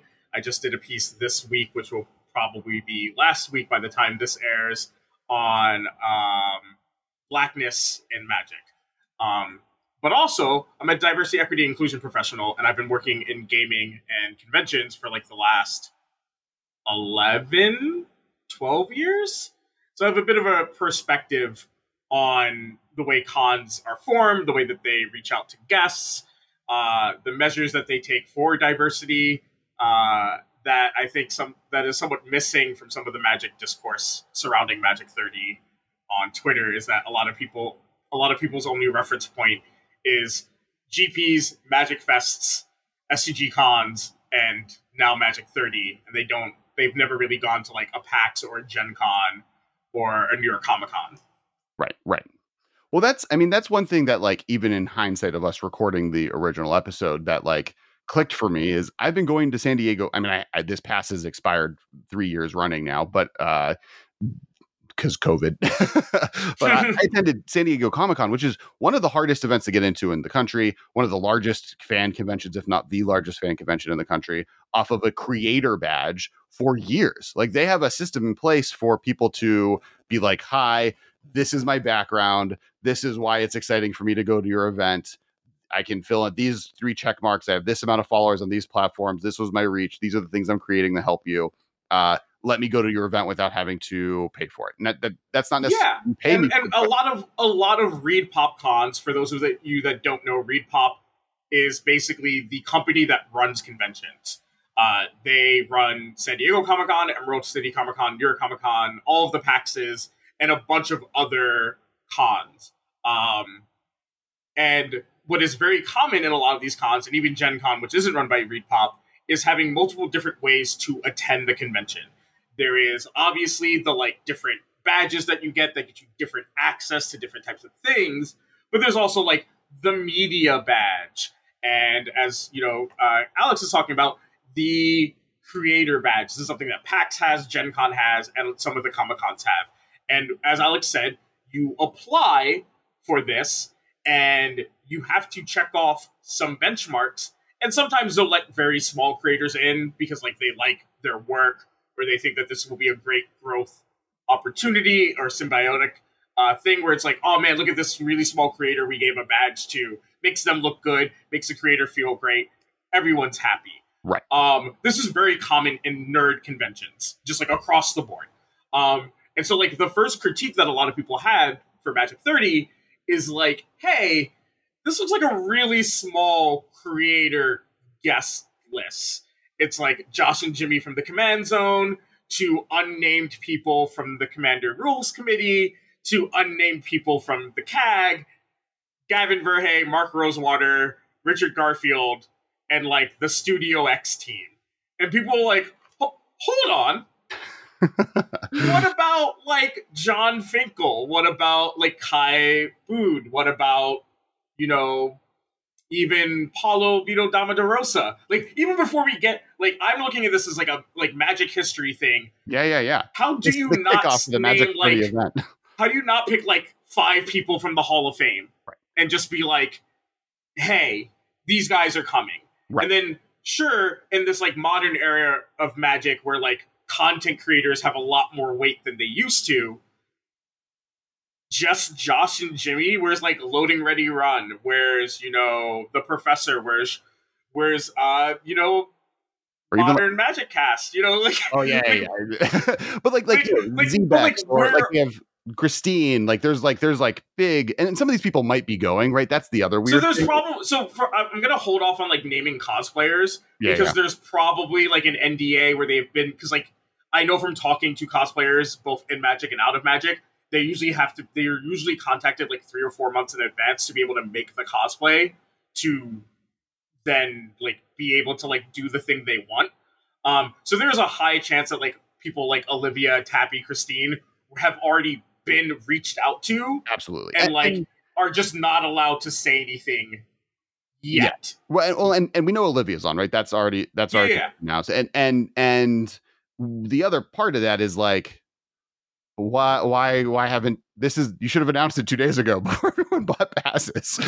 yeah, so like a big complaint that I, I I have about Magic 30, and it's a similar complaint that I have for another Magic convention a month later, or actually it's like a few weeks later uh, for Magic Summit, is that there is not a lot of information ahead of people buying tickets. Right? Like the Magic's Magic Summit can gets like some passes for like being a small outfit, but they're a small outfit essentially trying to run a Magic Fest. So like the yeah the, they the probably they they they like definitely chose like a very large scale for their first event. Um, right. but like both events are expecting people to like buy badges. Magic 30's like big selling point is the 30th anniversary of Magic and the celebration that comes with it. And Magic Summit is look at all these creators coming. Don't you want to hang out with these creators? But like neither of them really are selling you on like the physical event itself. The one, the one thing I like it, to to defend Summit over because there, there are issues for both in in, in, a, in a different way that we will get to, but with Summit at least to, to what you said, they've never done a Magic Fest before. They're, they're, they, this is something totally different. The fact of what they've been able to accomplish is like kind of wild for like Brandon Sanderson's convention company teams with Magic creator, content creator to come up with full convention event that is competing with Magic 30. And and it I think like the big glaring punch in the eye it's accomplished is like what they are doing to succeed is the thing that feels like is missing to some extent from what Magic 30 is doing and is also the lowest hanging fruit thing to some extent. Yeah. So like, like so like I I don't want to like because I I I've already had my brain leak out of my skull today talking about Magic Summit and my issues with the the way that they're using content creators. Um, but like to to shorten my point on that uh, is that a big complaint that I have about Magic Summit is that it is a vast amount of content creators all largely commander based creators for an event that's not commander centric. Sure, sure. And so when you have 40 creators shilling your event, no offense to you, Kess, who all have very overlapping, cannibalized um, communities, there are going to be people whose affiliate links don't hit the benchmarks needed for their event to be comped. Sure, sure. And so when people are praising Magic Summit for oh look at their diversity in creators. Look at how many creators they're inviting. Uh, you know how come wizards isn't doing that? Also look at Mag- magic summit. They've invited so many creators. It's going to be so great because they're getting to go to this event. Well, well they're paying for their event. Right right right. Without and like they have to and with like the hopes that they sell x amount of tickets to cover flights and hotel. So like it's really disingenuous for me to like see some of the twitter discourse prop up magic summit on like the backbone of creators when like they're essentially treating creators in the same way that that Magic 30 is, except at least they already have a badge. Ye- well, I don't. I mm, wouldn't call it the same because like one is one is exclusive, right? Or like well, Magic Thirty is to a lot of creators being like, "Oh, we're not talking to you. Sorry, if you want to come, you have to pay for it." Where Summit is, we want you to come. We'll let you come for free. If you want to pay your way here, great. Or if you want to earn it through this thing, also great. It, it, but it goes to the it goes to the same problem that I have. Do you do you know what happened with the DreamHack event as well? Where yes. You, where, so where, so so my thing with the DreamHack event is one, um, DreamHack historically doesn't really do a whole lot with influencers to begin sure. with. Um, this is just like experience I have as like someone who's like worked in esports. Um, so like influencers getting badges and like and some of them getting food stipends is like first of all, people getting food vouchers as like creators at an event is like not common. Sure, sure, sure. Right, like if you like you and I have both probably had like creator badges at PAX. You fend for yourself. You right, got your badge. Congrats. The the difference I have with like any other event and something like Magic Summit is Magic Summit is holistically selling itself on the backbone of look at all these creators. Fair. As marketing promotion hmm. and not treating them the same way that other cons that would be using creators as aggressively for marketing uh, and giving them way less. Sure. And, and right? like that's kind of like that's where... just a huge complaint that I have for both events. Right. Is that like both of your community, both of your events uh, are going to be sold on who's going to be there, and the fact that like there are going to be creators that are like going to thirty, whether they are sponsored, featured, comped, whatever, that is going to drive people to want to go to that event on top of the fact that it's Magic's 30th celebration. Well, I guess I guess the point with Magic 30 is is more that it's not being sold on creators going. But it's not really. being well. So that's the thing that I uh, that I'm trying to say is that like both events are to an extent being sold on, whether intentionally or unintentionally, on the back of creators who are not being properly compensated. Well, I, I, guess I guess my thought. Well, sure, yes. I, I, guess Magic Thirty is specifically choosing not to promote anyone that's yeah, going, but, not, it, we, not but realistically, that is how it's being promoted, right? You were Well, def- yeah, there's definitely there's definitely non creators like who aren't us, right? Uh, who are going, oh wow, I saw a Tappy tweet that she bought her ticket, and I saw Kess bought his ticket, and I saw Prof said that he's thinking about going. I might get to play Commander with those guys. I'm going to buy my Magic 30 ticket sure. right? Is, Even the- if Magic 30 isn't saying Kess, Tappy, and Prof are going, Kess, Tappy, and Prof going is a deciding factor for people. Sure, sure, sure. And and I, I guess like the thought I had because because the thing that we're living with is that this event sold out within six hours, etc. Oh, it's probably going to be bots. I have a high, I have a high chance that Wizards is going to look at those ticket purchases, realize that there is like a 45 percent bot, and do what a lot of cons do of, of you know resending those purchases. Uh, New Sure, York Comic Con decided to do that a lot lately, of because it's like hard to properly combat bots. So Yeah. you just kind of accept that there's going to be a percent, usually around like 30 ish, uh, that is bought by bots. They take the time to figure out which of those tickets are bot tickets, and then they just return them back to the pool. And they just have to keep doing that until there are essentially no bot tickets, or very, Right. very few that it doesn't, that it's no different than scalpers. Which which is we'll learn soon if they if there are I, I mean, I, I'm, I'm guessing, but I'm hoping that, like, even though this looks like a very slapdash event, that they have, like, the understanding that 35 to, like, 40% of your tickets were probably bought, especially the Black Lotus package. sure sure sure. Um, There's no way that that sold out in, like, an hour just by whales. Well, it depends. Part of that is also how limited it is, right? Is it is yeah, it yeah, yeah. I'm just, I'm it- just skeptical as someone who lives on the internet that, like, anything that sells out that quickly is not, like, highly percentile towards bots. because the thing that like looked very bot purchased is the is the one that the the like pack from home set where like you get a mystery Yeah. the value on that was like higher than actually what you were paying because a mystery booster box itself is worth like three hundred dollars. So like, That's why I have an open mind. um, so that definitely there's definitely vibes of it. I'm like, that seems like people scalpers figuring out how to get what's on there. But okay, so Yeah, so, but that's not really about cons. Well, the, the, the more to the point of the DreamHack is how DreamHack entered the Magic community, though, was here's a tweet. Everyone lists their favorite content creator. We're going to give all of them a blanket invite, the same invite, regardless of how they previously been compensated to go to these events. And and I mean, kind of the the holistic point that we're trying. I guess uh, we we we were me and Ben were trying to make over the podcast is like some of this is stemming from just a lack of centralization because there are events that have the brain power, like what happened at the CFB version of a command, like the different command fests. Some of them were very well run that compensated the creators they were using to advertise their event well. Some of them didn't do that well. Some of them didn't do it at all, thinking that like oh, we'll just say we're doing a command fest and whoever lives in Seattle is going to show up. and Yeah. So I think that the, the way that the DreamHack one, and I, I don't know exactly, even though I know that side of DreamHack to some extent, is that when you look at Magic, it's very difficult to like tell who's like a real, like I, I shouldn't say say the word real. There are a lot of people who have very large followings in Magic that have those followings not because they're Magic creators.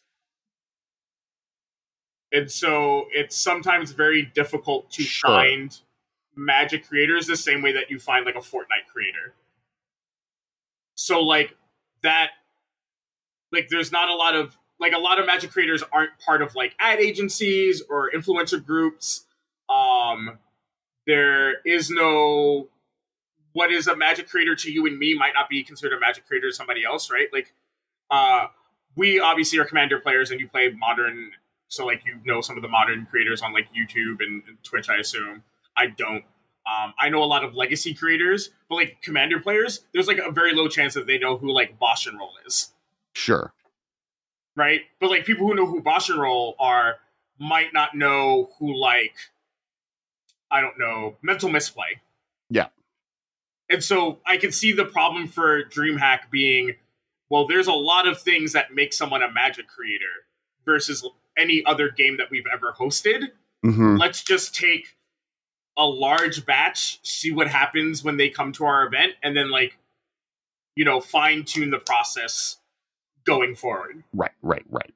Well, because it is a huge cost to them to give like I don't know what the exact number was, but like give 50 people badges. That's like 50 less people that can like be in the venue Sure, sure, sure, sure, sure. that they could have just like sold. I mean, that's why like not every single person who applies for a creator badge, even if they are the same size, don't get them. Right, right, right. Because you're like limiting the number of people who can physically attend. This is why, like, for example, PAX kicked uh, Riot out of PAX West because traditionally Riot would do their spring, their summer finals at PAX West, and there were less people who were going to PAX West for PAX West.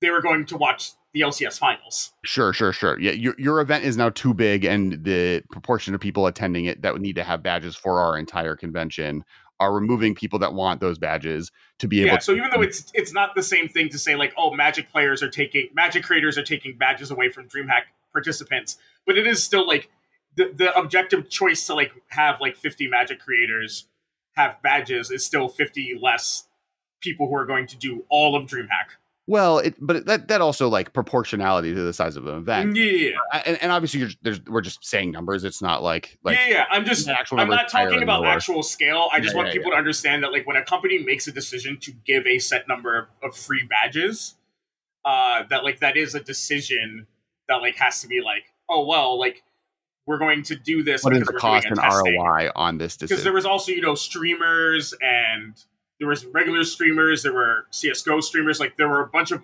different creator types that were given badges not very stri- strenuously. Like there wasn't a whole lot of vetting and stuff. It was, it was sure, the same thing for like streamers. Um, and it was because they wanted to have a very diverse group of people at DreamHack. Um, Sure. But that's not really the point. I just like I have the perspective of somebody who like was at DreamHack and like knew people from different communities at DreamHack and knew Mhm. that DreamHack did the same.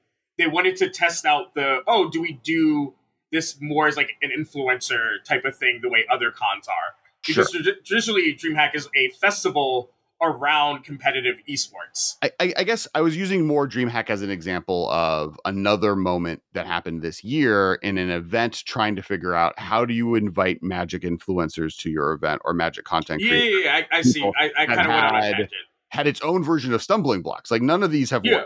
worked. is more Yeah. is more I guess like one of the thoughts that I have um, is that, and I, knowing what I know about how much time has gone into getting Magic 30 put together, I think it is very clear that like Magic wants an event that feels like Gen Con, uh, where like, oh, here's all these different packages and they allow you to do different things without realizing that like you're not Gen Con and like your player base isn't as your player base isn't going to be as excited for everything in different packages. And instead of doing these like weird like scaling in price kickstarter-esque packages they should have just done a magic fest. So like we've been on the on the cast pretty big proponents for a while of magic fests having a entry fee whatever it is um, and in this it's basically $160 for is a good thing right like yeah, yeah, yeah. i definitely agree that like $160 to go to a magic fest for friday saturday and sunday and then potentially having to pay for certain thing ex- extra things inside yeah and, and, is- and even like fair with like and good draft entry or what Wizards did, which is like here's a bunch of packs that we just have left in the warehouse, is is fine. I think that all like works for me because because because one of the problems that the old Magic Fest system had, famously, like you know, at one point artists were on strike because there was no money being made. Like the the the Magic Fests that were were being budgeted were basically break even, and and then add the layer of safety. Oh yeah, that was also true in like the GP system. Was that like because the GPs were so scaled towards competitive play?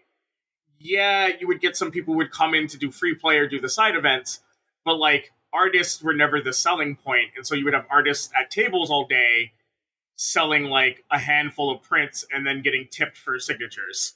Right. And because because because I would say that like I think a magic esque Gen Con experience where you pay $160 for your weekend badge mm. and all of the things that used to be at a Magic Fest are there. Add on, or everything that was at like Magic Fest Seattle or Magic Fest Vegas are there, where there's panels, there's meet and greets, there's a command zone area, and there's a, a one or two major tournaments, maybe a PTQ every week that you every day of the the, the con that you can yeah. enter, and that is a slam duck event and and is super feasible that like i don't and and like because an argument you know a problem i've had with the command fest model is the lack of any other community but commander right like there isn't cool drafts there there isn't a modern ptq or any yeah and i definitely have agreed with that argument i know that some people are like but it's called command fest and it's like yeah but when you went to like gp richmond legacy you still got to play a standard event you still got to play a modern event you still got to draft, enter commander side events. So like, why can't a why can't a command fest just like be running Baldur Gate drafts? And, just, and I just was, like cause. And I was on the front line, like the, that that argument like hurts my brain because I I was literally in Grand Prix LA on the floor fighting on, for Command Fest to exist at Magic Fest and for there to be open environments for ever like I yeah, I yeah. You're, you're definitely think, preaching to the choir here that like right the idea that like Magic 30 should have just been the best parts of a Command Fest and GP Vegas's made into one thing. That's like what this should have been. Instead, this feels very much like like the way San Diego Comic Con and like New York Comic Con are done, where you're paying for certain amounts of access, but like your additional access is just more magic right? When you pay for like certain amounts of access at San Diego Comic Con, you're like guaranteed a seat in Hall H, which is like fire. You're like guaranteed to like go to this after party and like do this thing and do that thing and do that thing. And guess what? You bought that badge because you want the whole San Diego Comic Con experience. Because it's San Diego Comic Con, there's gonna be anime, comic books, uh, well, TV like- shows, right? There's magic is one thing scaling up packages to experience additional magic if all it is is just more packs, more stuff, isn't as exciting. And once again, did sell out, and, and bots were, were, probably a part of it, but that that does happen. So so like from Wizards' perspective, they slam dunked it to some extent, hopefully, or not hopefully. Hopefully, there is bots that have made them be like, "Ooh, maybe we should have done this better." But uh, there's no way for them not to have sold out the way they did, and, and that's what their plan was. But the the point being, and this is like the question a lot of people have, which is like, why is this worth this much money? Like, like right now, if you had told me that Command Fest was happening, but like all the Command Zone crew was going to be there, plus XYZ cosplayers, plus these third, you know, all of the CAG and the RC, or the six pro players, you know, six Hall of Famers are going to be there, plus XYZ then that three hundred fifty dollar price tag makes sense. Right now, I'm yeah, like, yeah. and I'm like, like hey, you... I could go to Coachella for that for fifty dollars more. yeah, like in my brain, I looked at that and I was like, that's what like the premier pass of like a well established con is. And I'm right. getting a lot out of that experience. I'm getting to go to a VIP section that's going to have a ton of celebrities in it. I'm going to get to, I'm probably going to get first of the line of every meet and greet. Like when you pay for 350 for most conventions, first of all, a lot of conventions don't even have that anymore because they'd rather just have a bunch of people go. Yeah. Um but like if I pay 350 at like literally any con and I'll like probably do research for this for my article, you were getting so much out of that that isn't just stuff. You were getting a ridiculous experience out of the weekend. You essentially bought like a fast pass for Disney. Right, right, right. Um, Where like any experience in memory you want to make is achievable because you dropped so much money. And, and I'm going to be honest, when I look at the 350 for Magic 30, I'm like, what did I spend 350 on besides stuff? And and there's stuff like if they're like, hey, we had a creator pass, there's going to be 300, you know, 200 creators that were were allowed to enter this thing that they'll announce on their own time who's going, but instead of on Monday when this was announced, every person on my feed being like, wait, what the hell is going on? I don't even, who's going to this? It would have been me and, you know, and you and other people being like, oh, and yeah. also, what I hate is that they announced Magic 30. We knew about this for like a month and a half. Yeah. Like two months is when they like said, hey, we're definitely doing Magic 30. It's definitely going to be this weekend. It's definitely going to be in Vegas. Tickets and all other details are going to come. What we got for waiting for a month and a half, two months, is like baffling like the amount of information we got could have been announced Well, so when I, they announced Magic 30. I feel like what we were waiting for, or what was taking so long, was them counting how many packs they had to give away in these packages and making sure that they had them. But you know what I mean? Like if you look at like how bare bones all of there's going to be panel one sentence description, panel one sentence description, six. and they're like- like, like the I'll- fact that like the VML wasn't announced with it, that they're running like a safe space uh, gaming area, that's not in the official page. I only know about that because I follow the co-chairs of VML on Twitter that they announced it after Magic 30 was announced. Like, why isn't that on the website? and and some of this is like, and they've admitted it themselves, eh, not publicly, at least behind some amount of uh uh like individuals. Like this is a rushed event, right? This was an event that they didn't plan on doing four months ago, that they're now doing two two months ago, and they're trying to figure out what it looks like. And they, I believe, are using an outside firm to do a lot of it, which adds its own layer of like that firm learning on the fly what this community is interested in. And the one thing that this does feel like, and it is happening at the same time of which happened last night, is mm-hmm. like the whatnot Oh god, that was a event that happened last night, right? It has a little bit of the vibe of like I feel like Whatnot went to Post and was like, "Hey, we have a lot of money, and we want to do an event that's cool." And Post was like, "Yeah, that sounds dope, man," because Post seems to be like a very like chill, laid back dude. Yep. And then, from everything I've seen from everyone's social media posts for people that were there, it's like something Post could have done without being sponsored by Whatnot, like on Twitch. Like it's the same amount of like put togetherness and planning. One of my friends shared a picture because I had like stopped watching at one point that like it's a camera angle and you can see a garbage can in front of the table.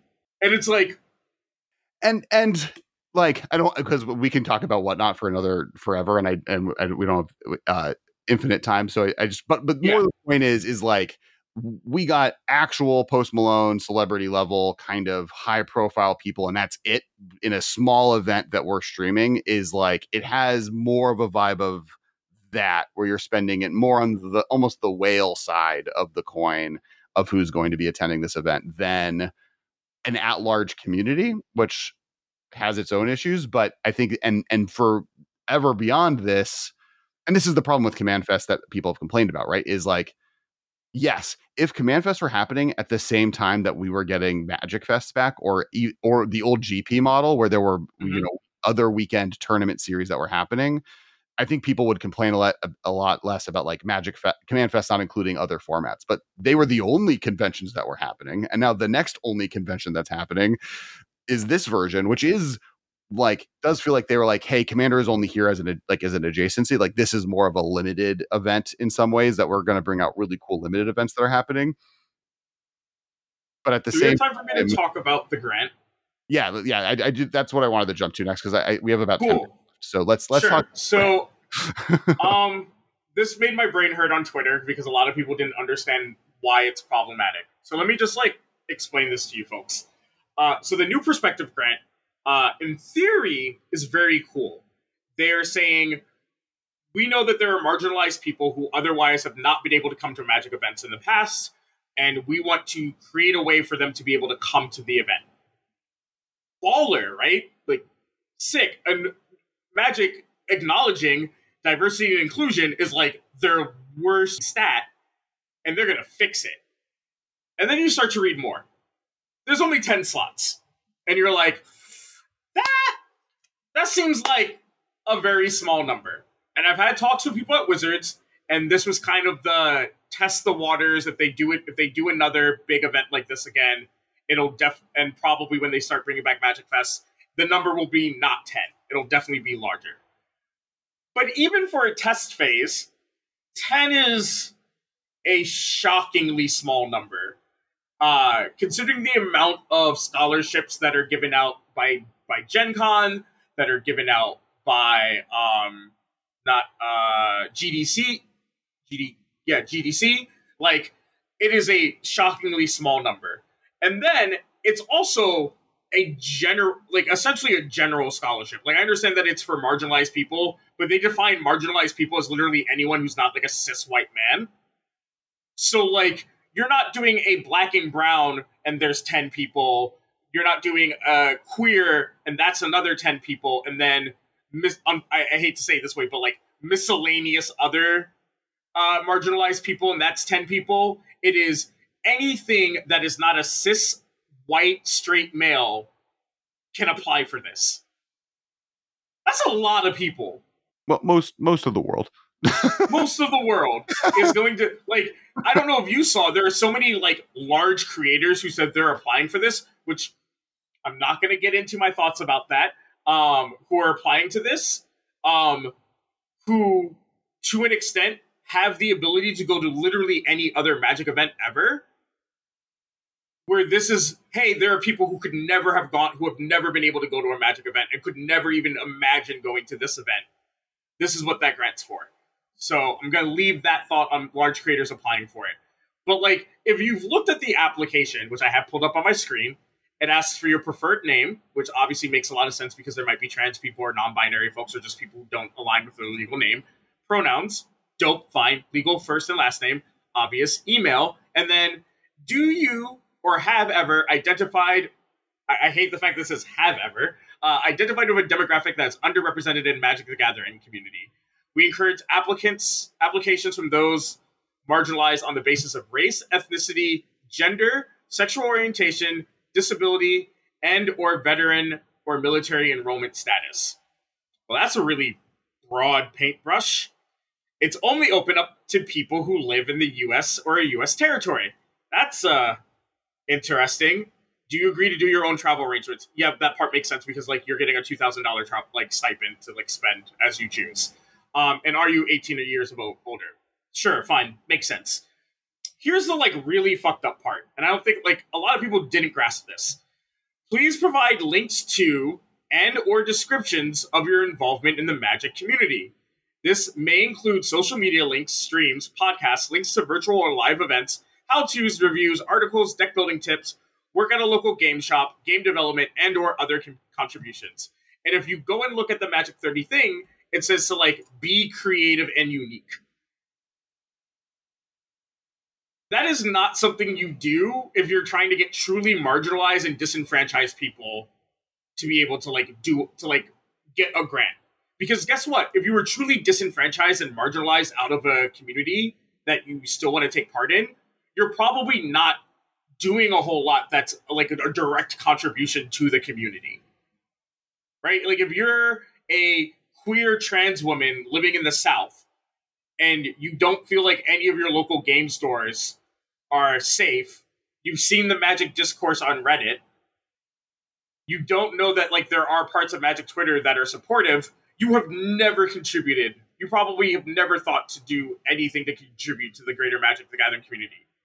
That person who saw the new perspective grants and got really excited about applying is going to see that part and be like, oh, so they want like marginalized influencers. Well, it, which it, is completely it, different from what the section in the Magic 30 page says. Saying. You you they like kind of combined two different they like kind of put it all in one bucket and it was like no no no you need to separate you need to have you need to separate it you needed to make it more than 10 like it is objectively a good thing Yeah. like I'm not I'm not like even though I have a myriad of complaints about it, it is objectively a good first step.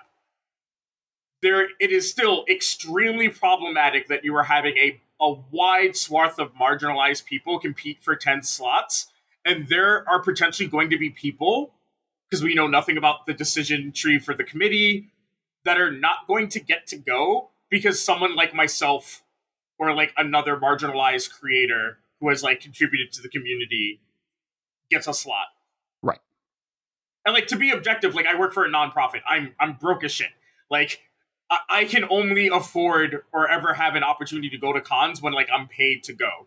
So like I do fit in that category of like there is no other universe where I go to a Magic Fest that is not in my area without financial assistance.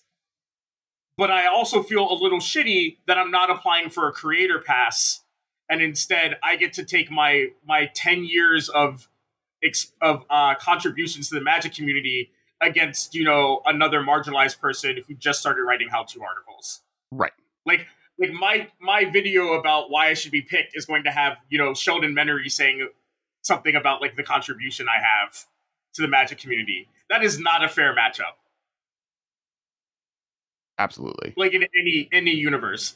And like not to call them out, but I love Chase. Mana Curves is amazing. They do a lot for the community outside of just their amazing commander content. Chase is considering applying. Chase, like Joe Random marginalized person in the community is potentially not going to have an application as good as Chase's. Right. Well, and that's and that's kind of the first point, right? Like there should be a creator application that has nothing to do with your background. And and they should consider this when they're doing it. And the fact that they don't know who they should be inviting already is an entire different issue on its own. And then there should be a grant for marginalized communities to be able to get in that is much more widespread and not based on like how good of a content creator are you for us then we'll let you in and that yeah like i don't understand what like i'm gonna be and so to, to cut this short so that uh, you can close the segment what that last question should have been is what is the magic what has magic done for you or what is the impact magic has had on you in the last 30 years mm-hmm. so obviously there aren't every everybody hasn't been playing magic for 30 years but what has the 30 year history of magic impacted your life right. and i think that is a great way for a marginalized person to really convey just how meaningful magic and the gathering as you know we've been saying a lot over the covid times about how important the gathering part is i think that that should have been the deciding factor somebody saying you know, magic, you know, taught me English or magic gave me people to hang out with when I didn't, when I was the other, you know, in my school. Magic gave me friends no matter where I went because I was a, I was a military kid and I went from base to base, but I could always find people to play magic. Those stories should be what it's about. Right. And yes, like you're still competing, but then it's like a normal thing, right? You're, you're competing on who wrote like the better, you know, SAT essay and not who's the better creator, who's or who's made a better better contribution to Magic. Because I know some people who saw that section and were immediately turned off from applying. Well, and and and there's an argument of like the more competitive you become in that area, the more likely Wizard should have just invited you in the first place. yeah. So like I like I understand that there's a lot of people that are like, oh well, like would you have wanted them to do nothing? Obviously not. And I think that like that's just like a reductive statement to make to creators like myself um, and Michelle who like spoke out about the scholarship. That's not what we're saying. We're saying is that like this was not the best first attempt and I I wish it was iterated out. I wish somebody looked at that last question and said, "Hey, this sounds more like a creator question." Right. Not a get marginalized people into the door question. And um, and and I think that's like a, a, a, good point to kind of take with everything we're saying is that th- these aren't like these are constructive criticisms, right? And and and it, it is like you bring these up so that Wizards does it better the next time or fixes it now. yeah, and, like and I, so I've been told that there's no way that there's going to be more grants. Uh, I have been pushing very heavily to everyone I've spoken to at WotC, and they're taking into consideration of like trying to do something like a BIPOC lounge, like Gen Con had. Yeah. Of like a designated area right. where like marginalized people.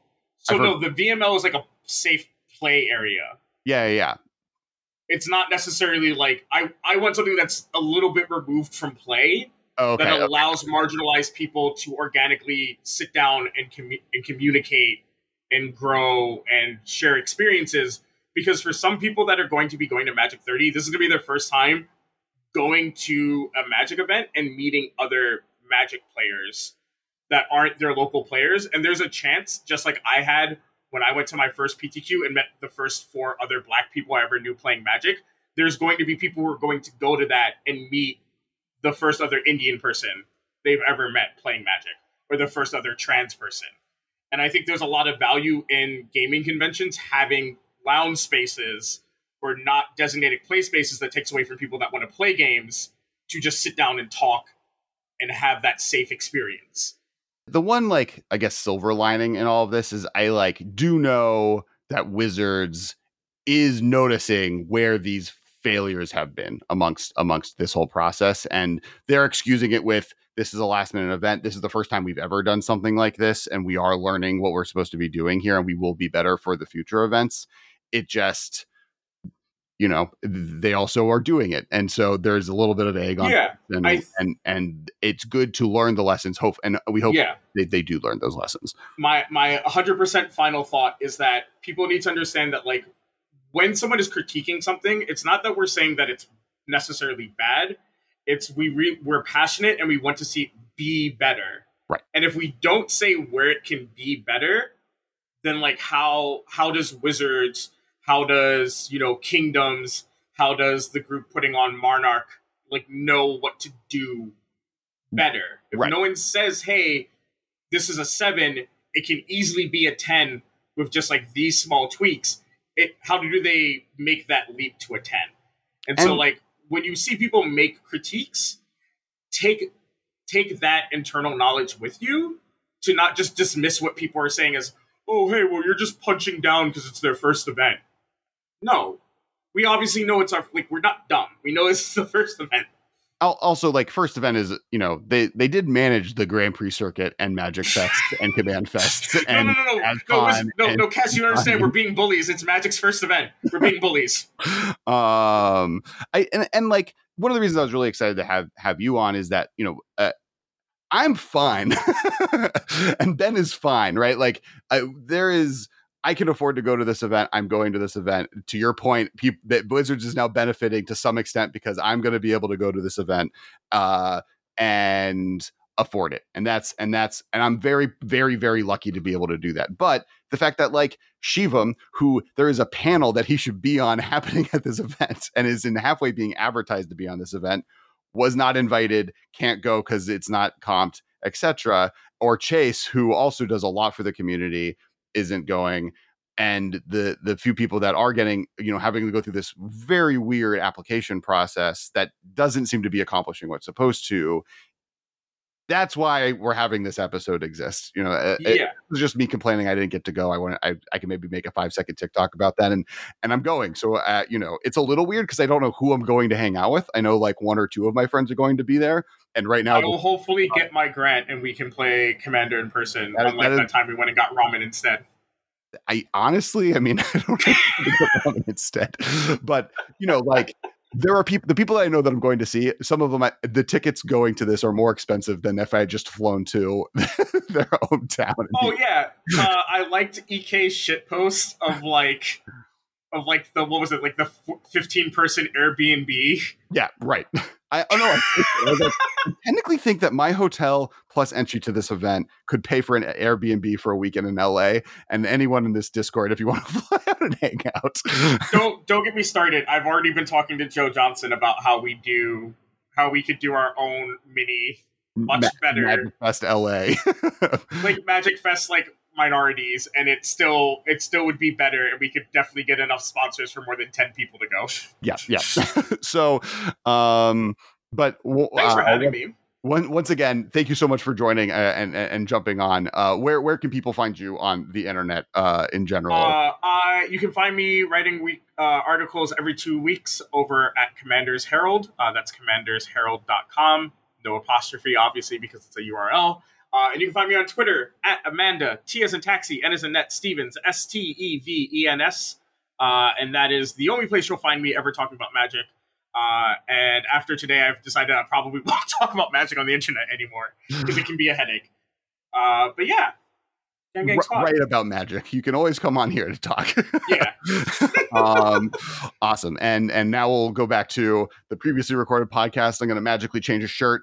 Um, all right, all right. So so continuing continuing the conversation at hand, Ben. Um,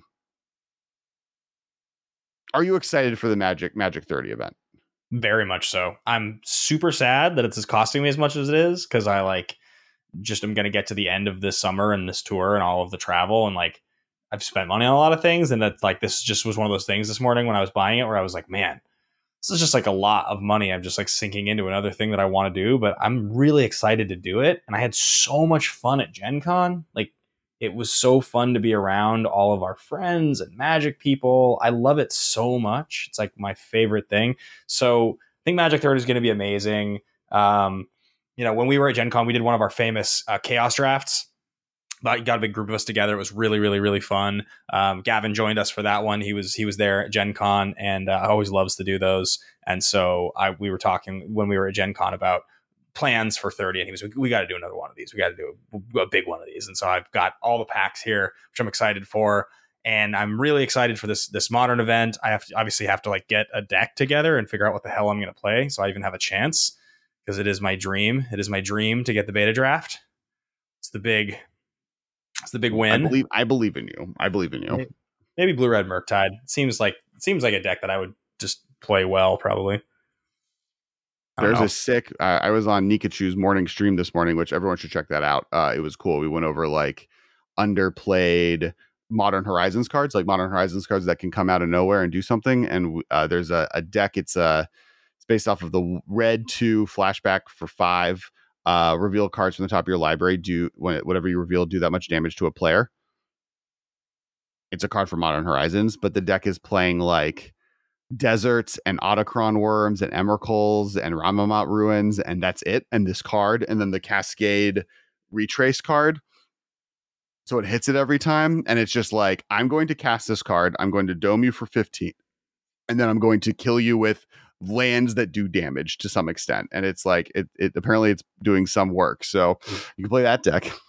That's sweet. Now I was looking, I was looking today at like some of the decks. I mean, I, I pay attention every week to what's still a lot of the same decks are still good. Yeah. You, you know, Yorion Money Pile is still really good. You still obviously have Murktide. Definitely Hammer is still a deck. Burn is being played. Um, so, you know, a lot of the decks that we know already are good. Um, but that's what I was thinking. Murktide is like the most popular. It's just the deck that I, I think I know that style pretty well. So I would probably be able to play it pretty well. And then the other option is just play Burn. the other option is just like I like just just play Burn because I've never played Burn before at an event, but it's like games are over quickly and you know, but whatever it is, I will uh, get in some get in some work on that. I'm definitely excited about it. Unless I last minute decide that I have a brew that's going to win me the whole thing, which is. Uh, Do not play a brew, Ben. Pick a real deck. It, it, could be a fun deck. It doesn't have to be the top three things, but it would it should be a deck you know you know you could you have a chance of winning with. This is an expensive event. Uh, yeah, so it's it's a fair point. All right. Um, all right, I think I'm, I'm pretty much I mean, I'm I'm I'll be there for sure, and I'll be in the command zone, and I'll be hanging out, and I'm gonna have a blast. So I'm I'm definitely excited for it. I just like I wish more people were excited for it, and like so I, you know, it bums me out too. we're lucky that we can afford it, and it, it's messed up that like there are people that I know that really deserve to go from a whole slew of different backgrounds that just like won't be able to make it. Um, and that's I think kind of the and and there was no like this was an easy there's an easy solution to this that just like there's no you know no no fixing it so um but as always thank you to channel fireball both for being a great to for many many years you know being a champion of the eras that we, we were working on fondly uh, as well as being the host of this podcast. Thank you to ultra for sponsoring the podcast as well. Thank you to all of our patrons uh we big big salute to all of you. And uh thank you ben for coming back onto the podcast. No, I'm excited to be here, and I will uh, be resuming my last few tour dates. I did get to see a lot of you guys in Orlando, a bunch of you guys I saw in Seattle, and the last few dates on the tour are coming up. One of them will have already happened by the time you guys hear this. There's San Francisco this weekend, and then I've got Chicago, New York, and the LA show, which is the last of all. So if you haven't checked it out, go to benbatemantour.com. It's been really, really, really fun, and uh, I would love to meet any of you guys that can make it to Chicago, New York, or LA. Absolutely. Right. Thanks, everyone. We'll talk to you all next week. I guess. This has been a production of the future.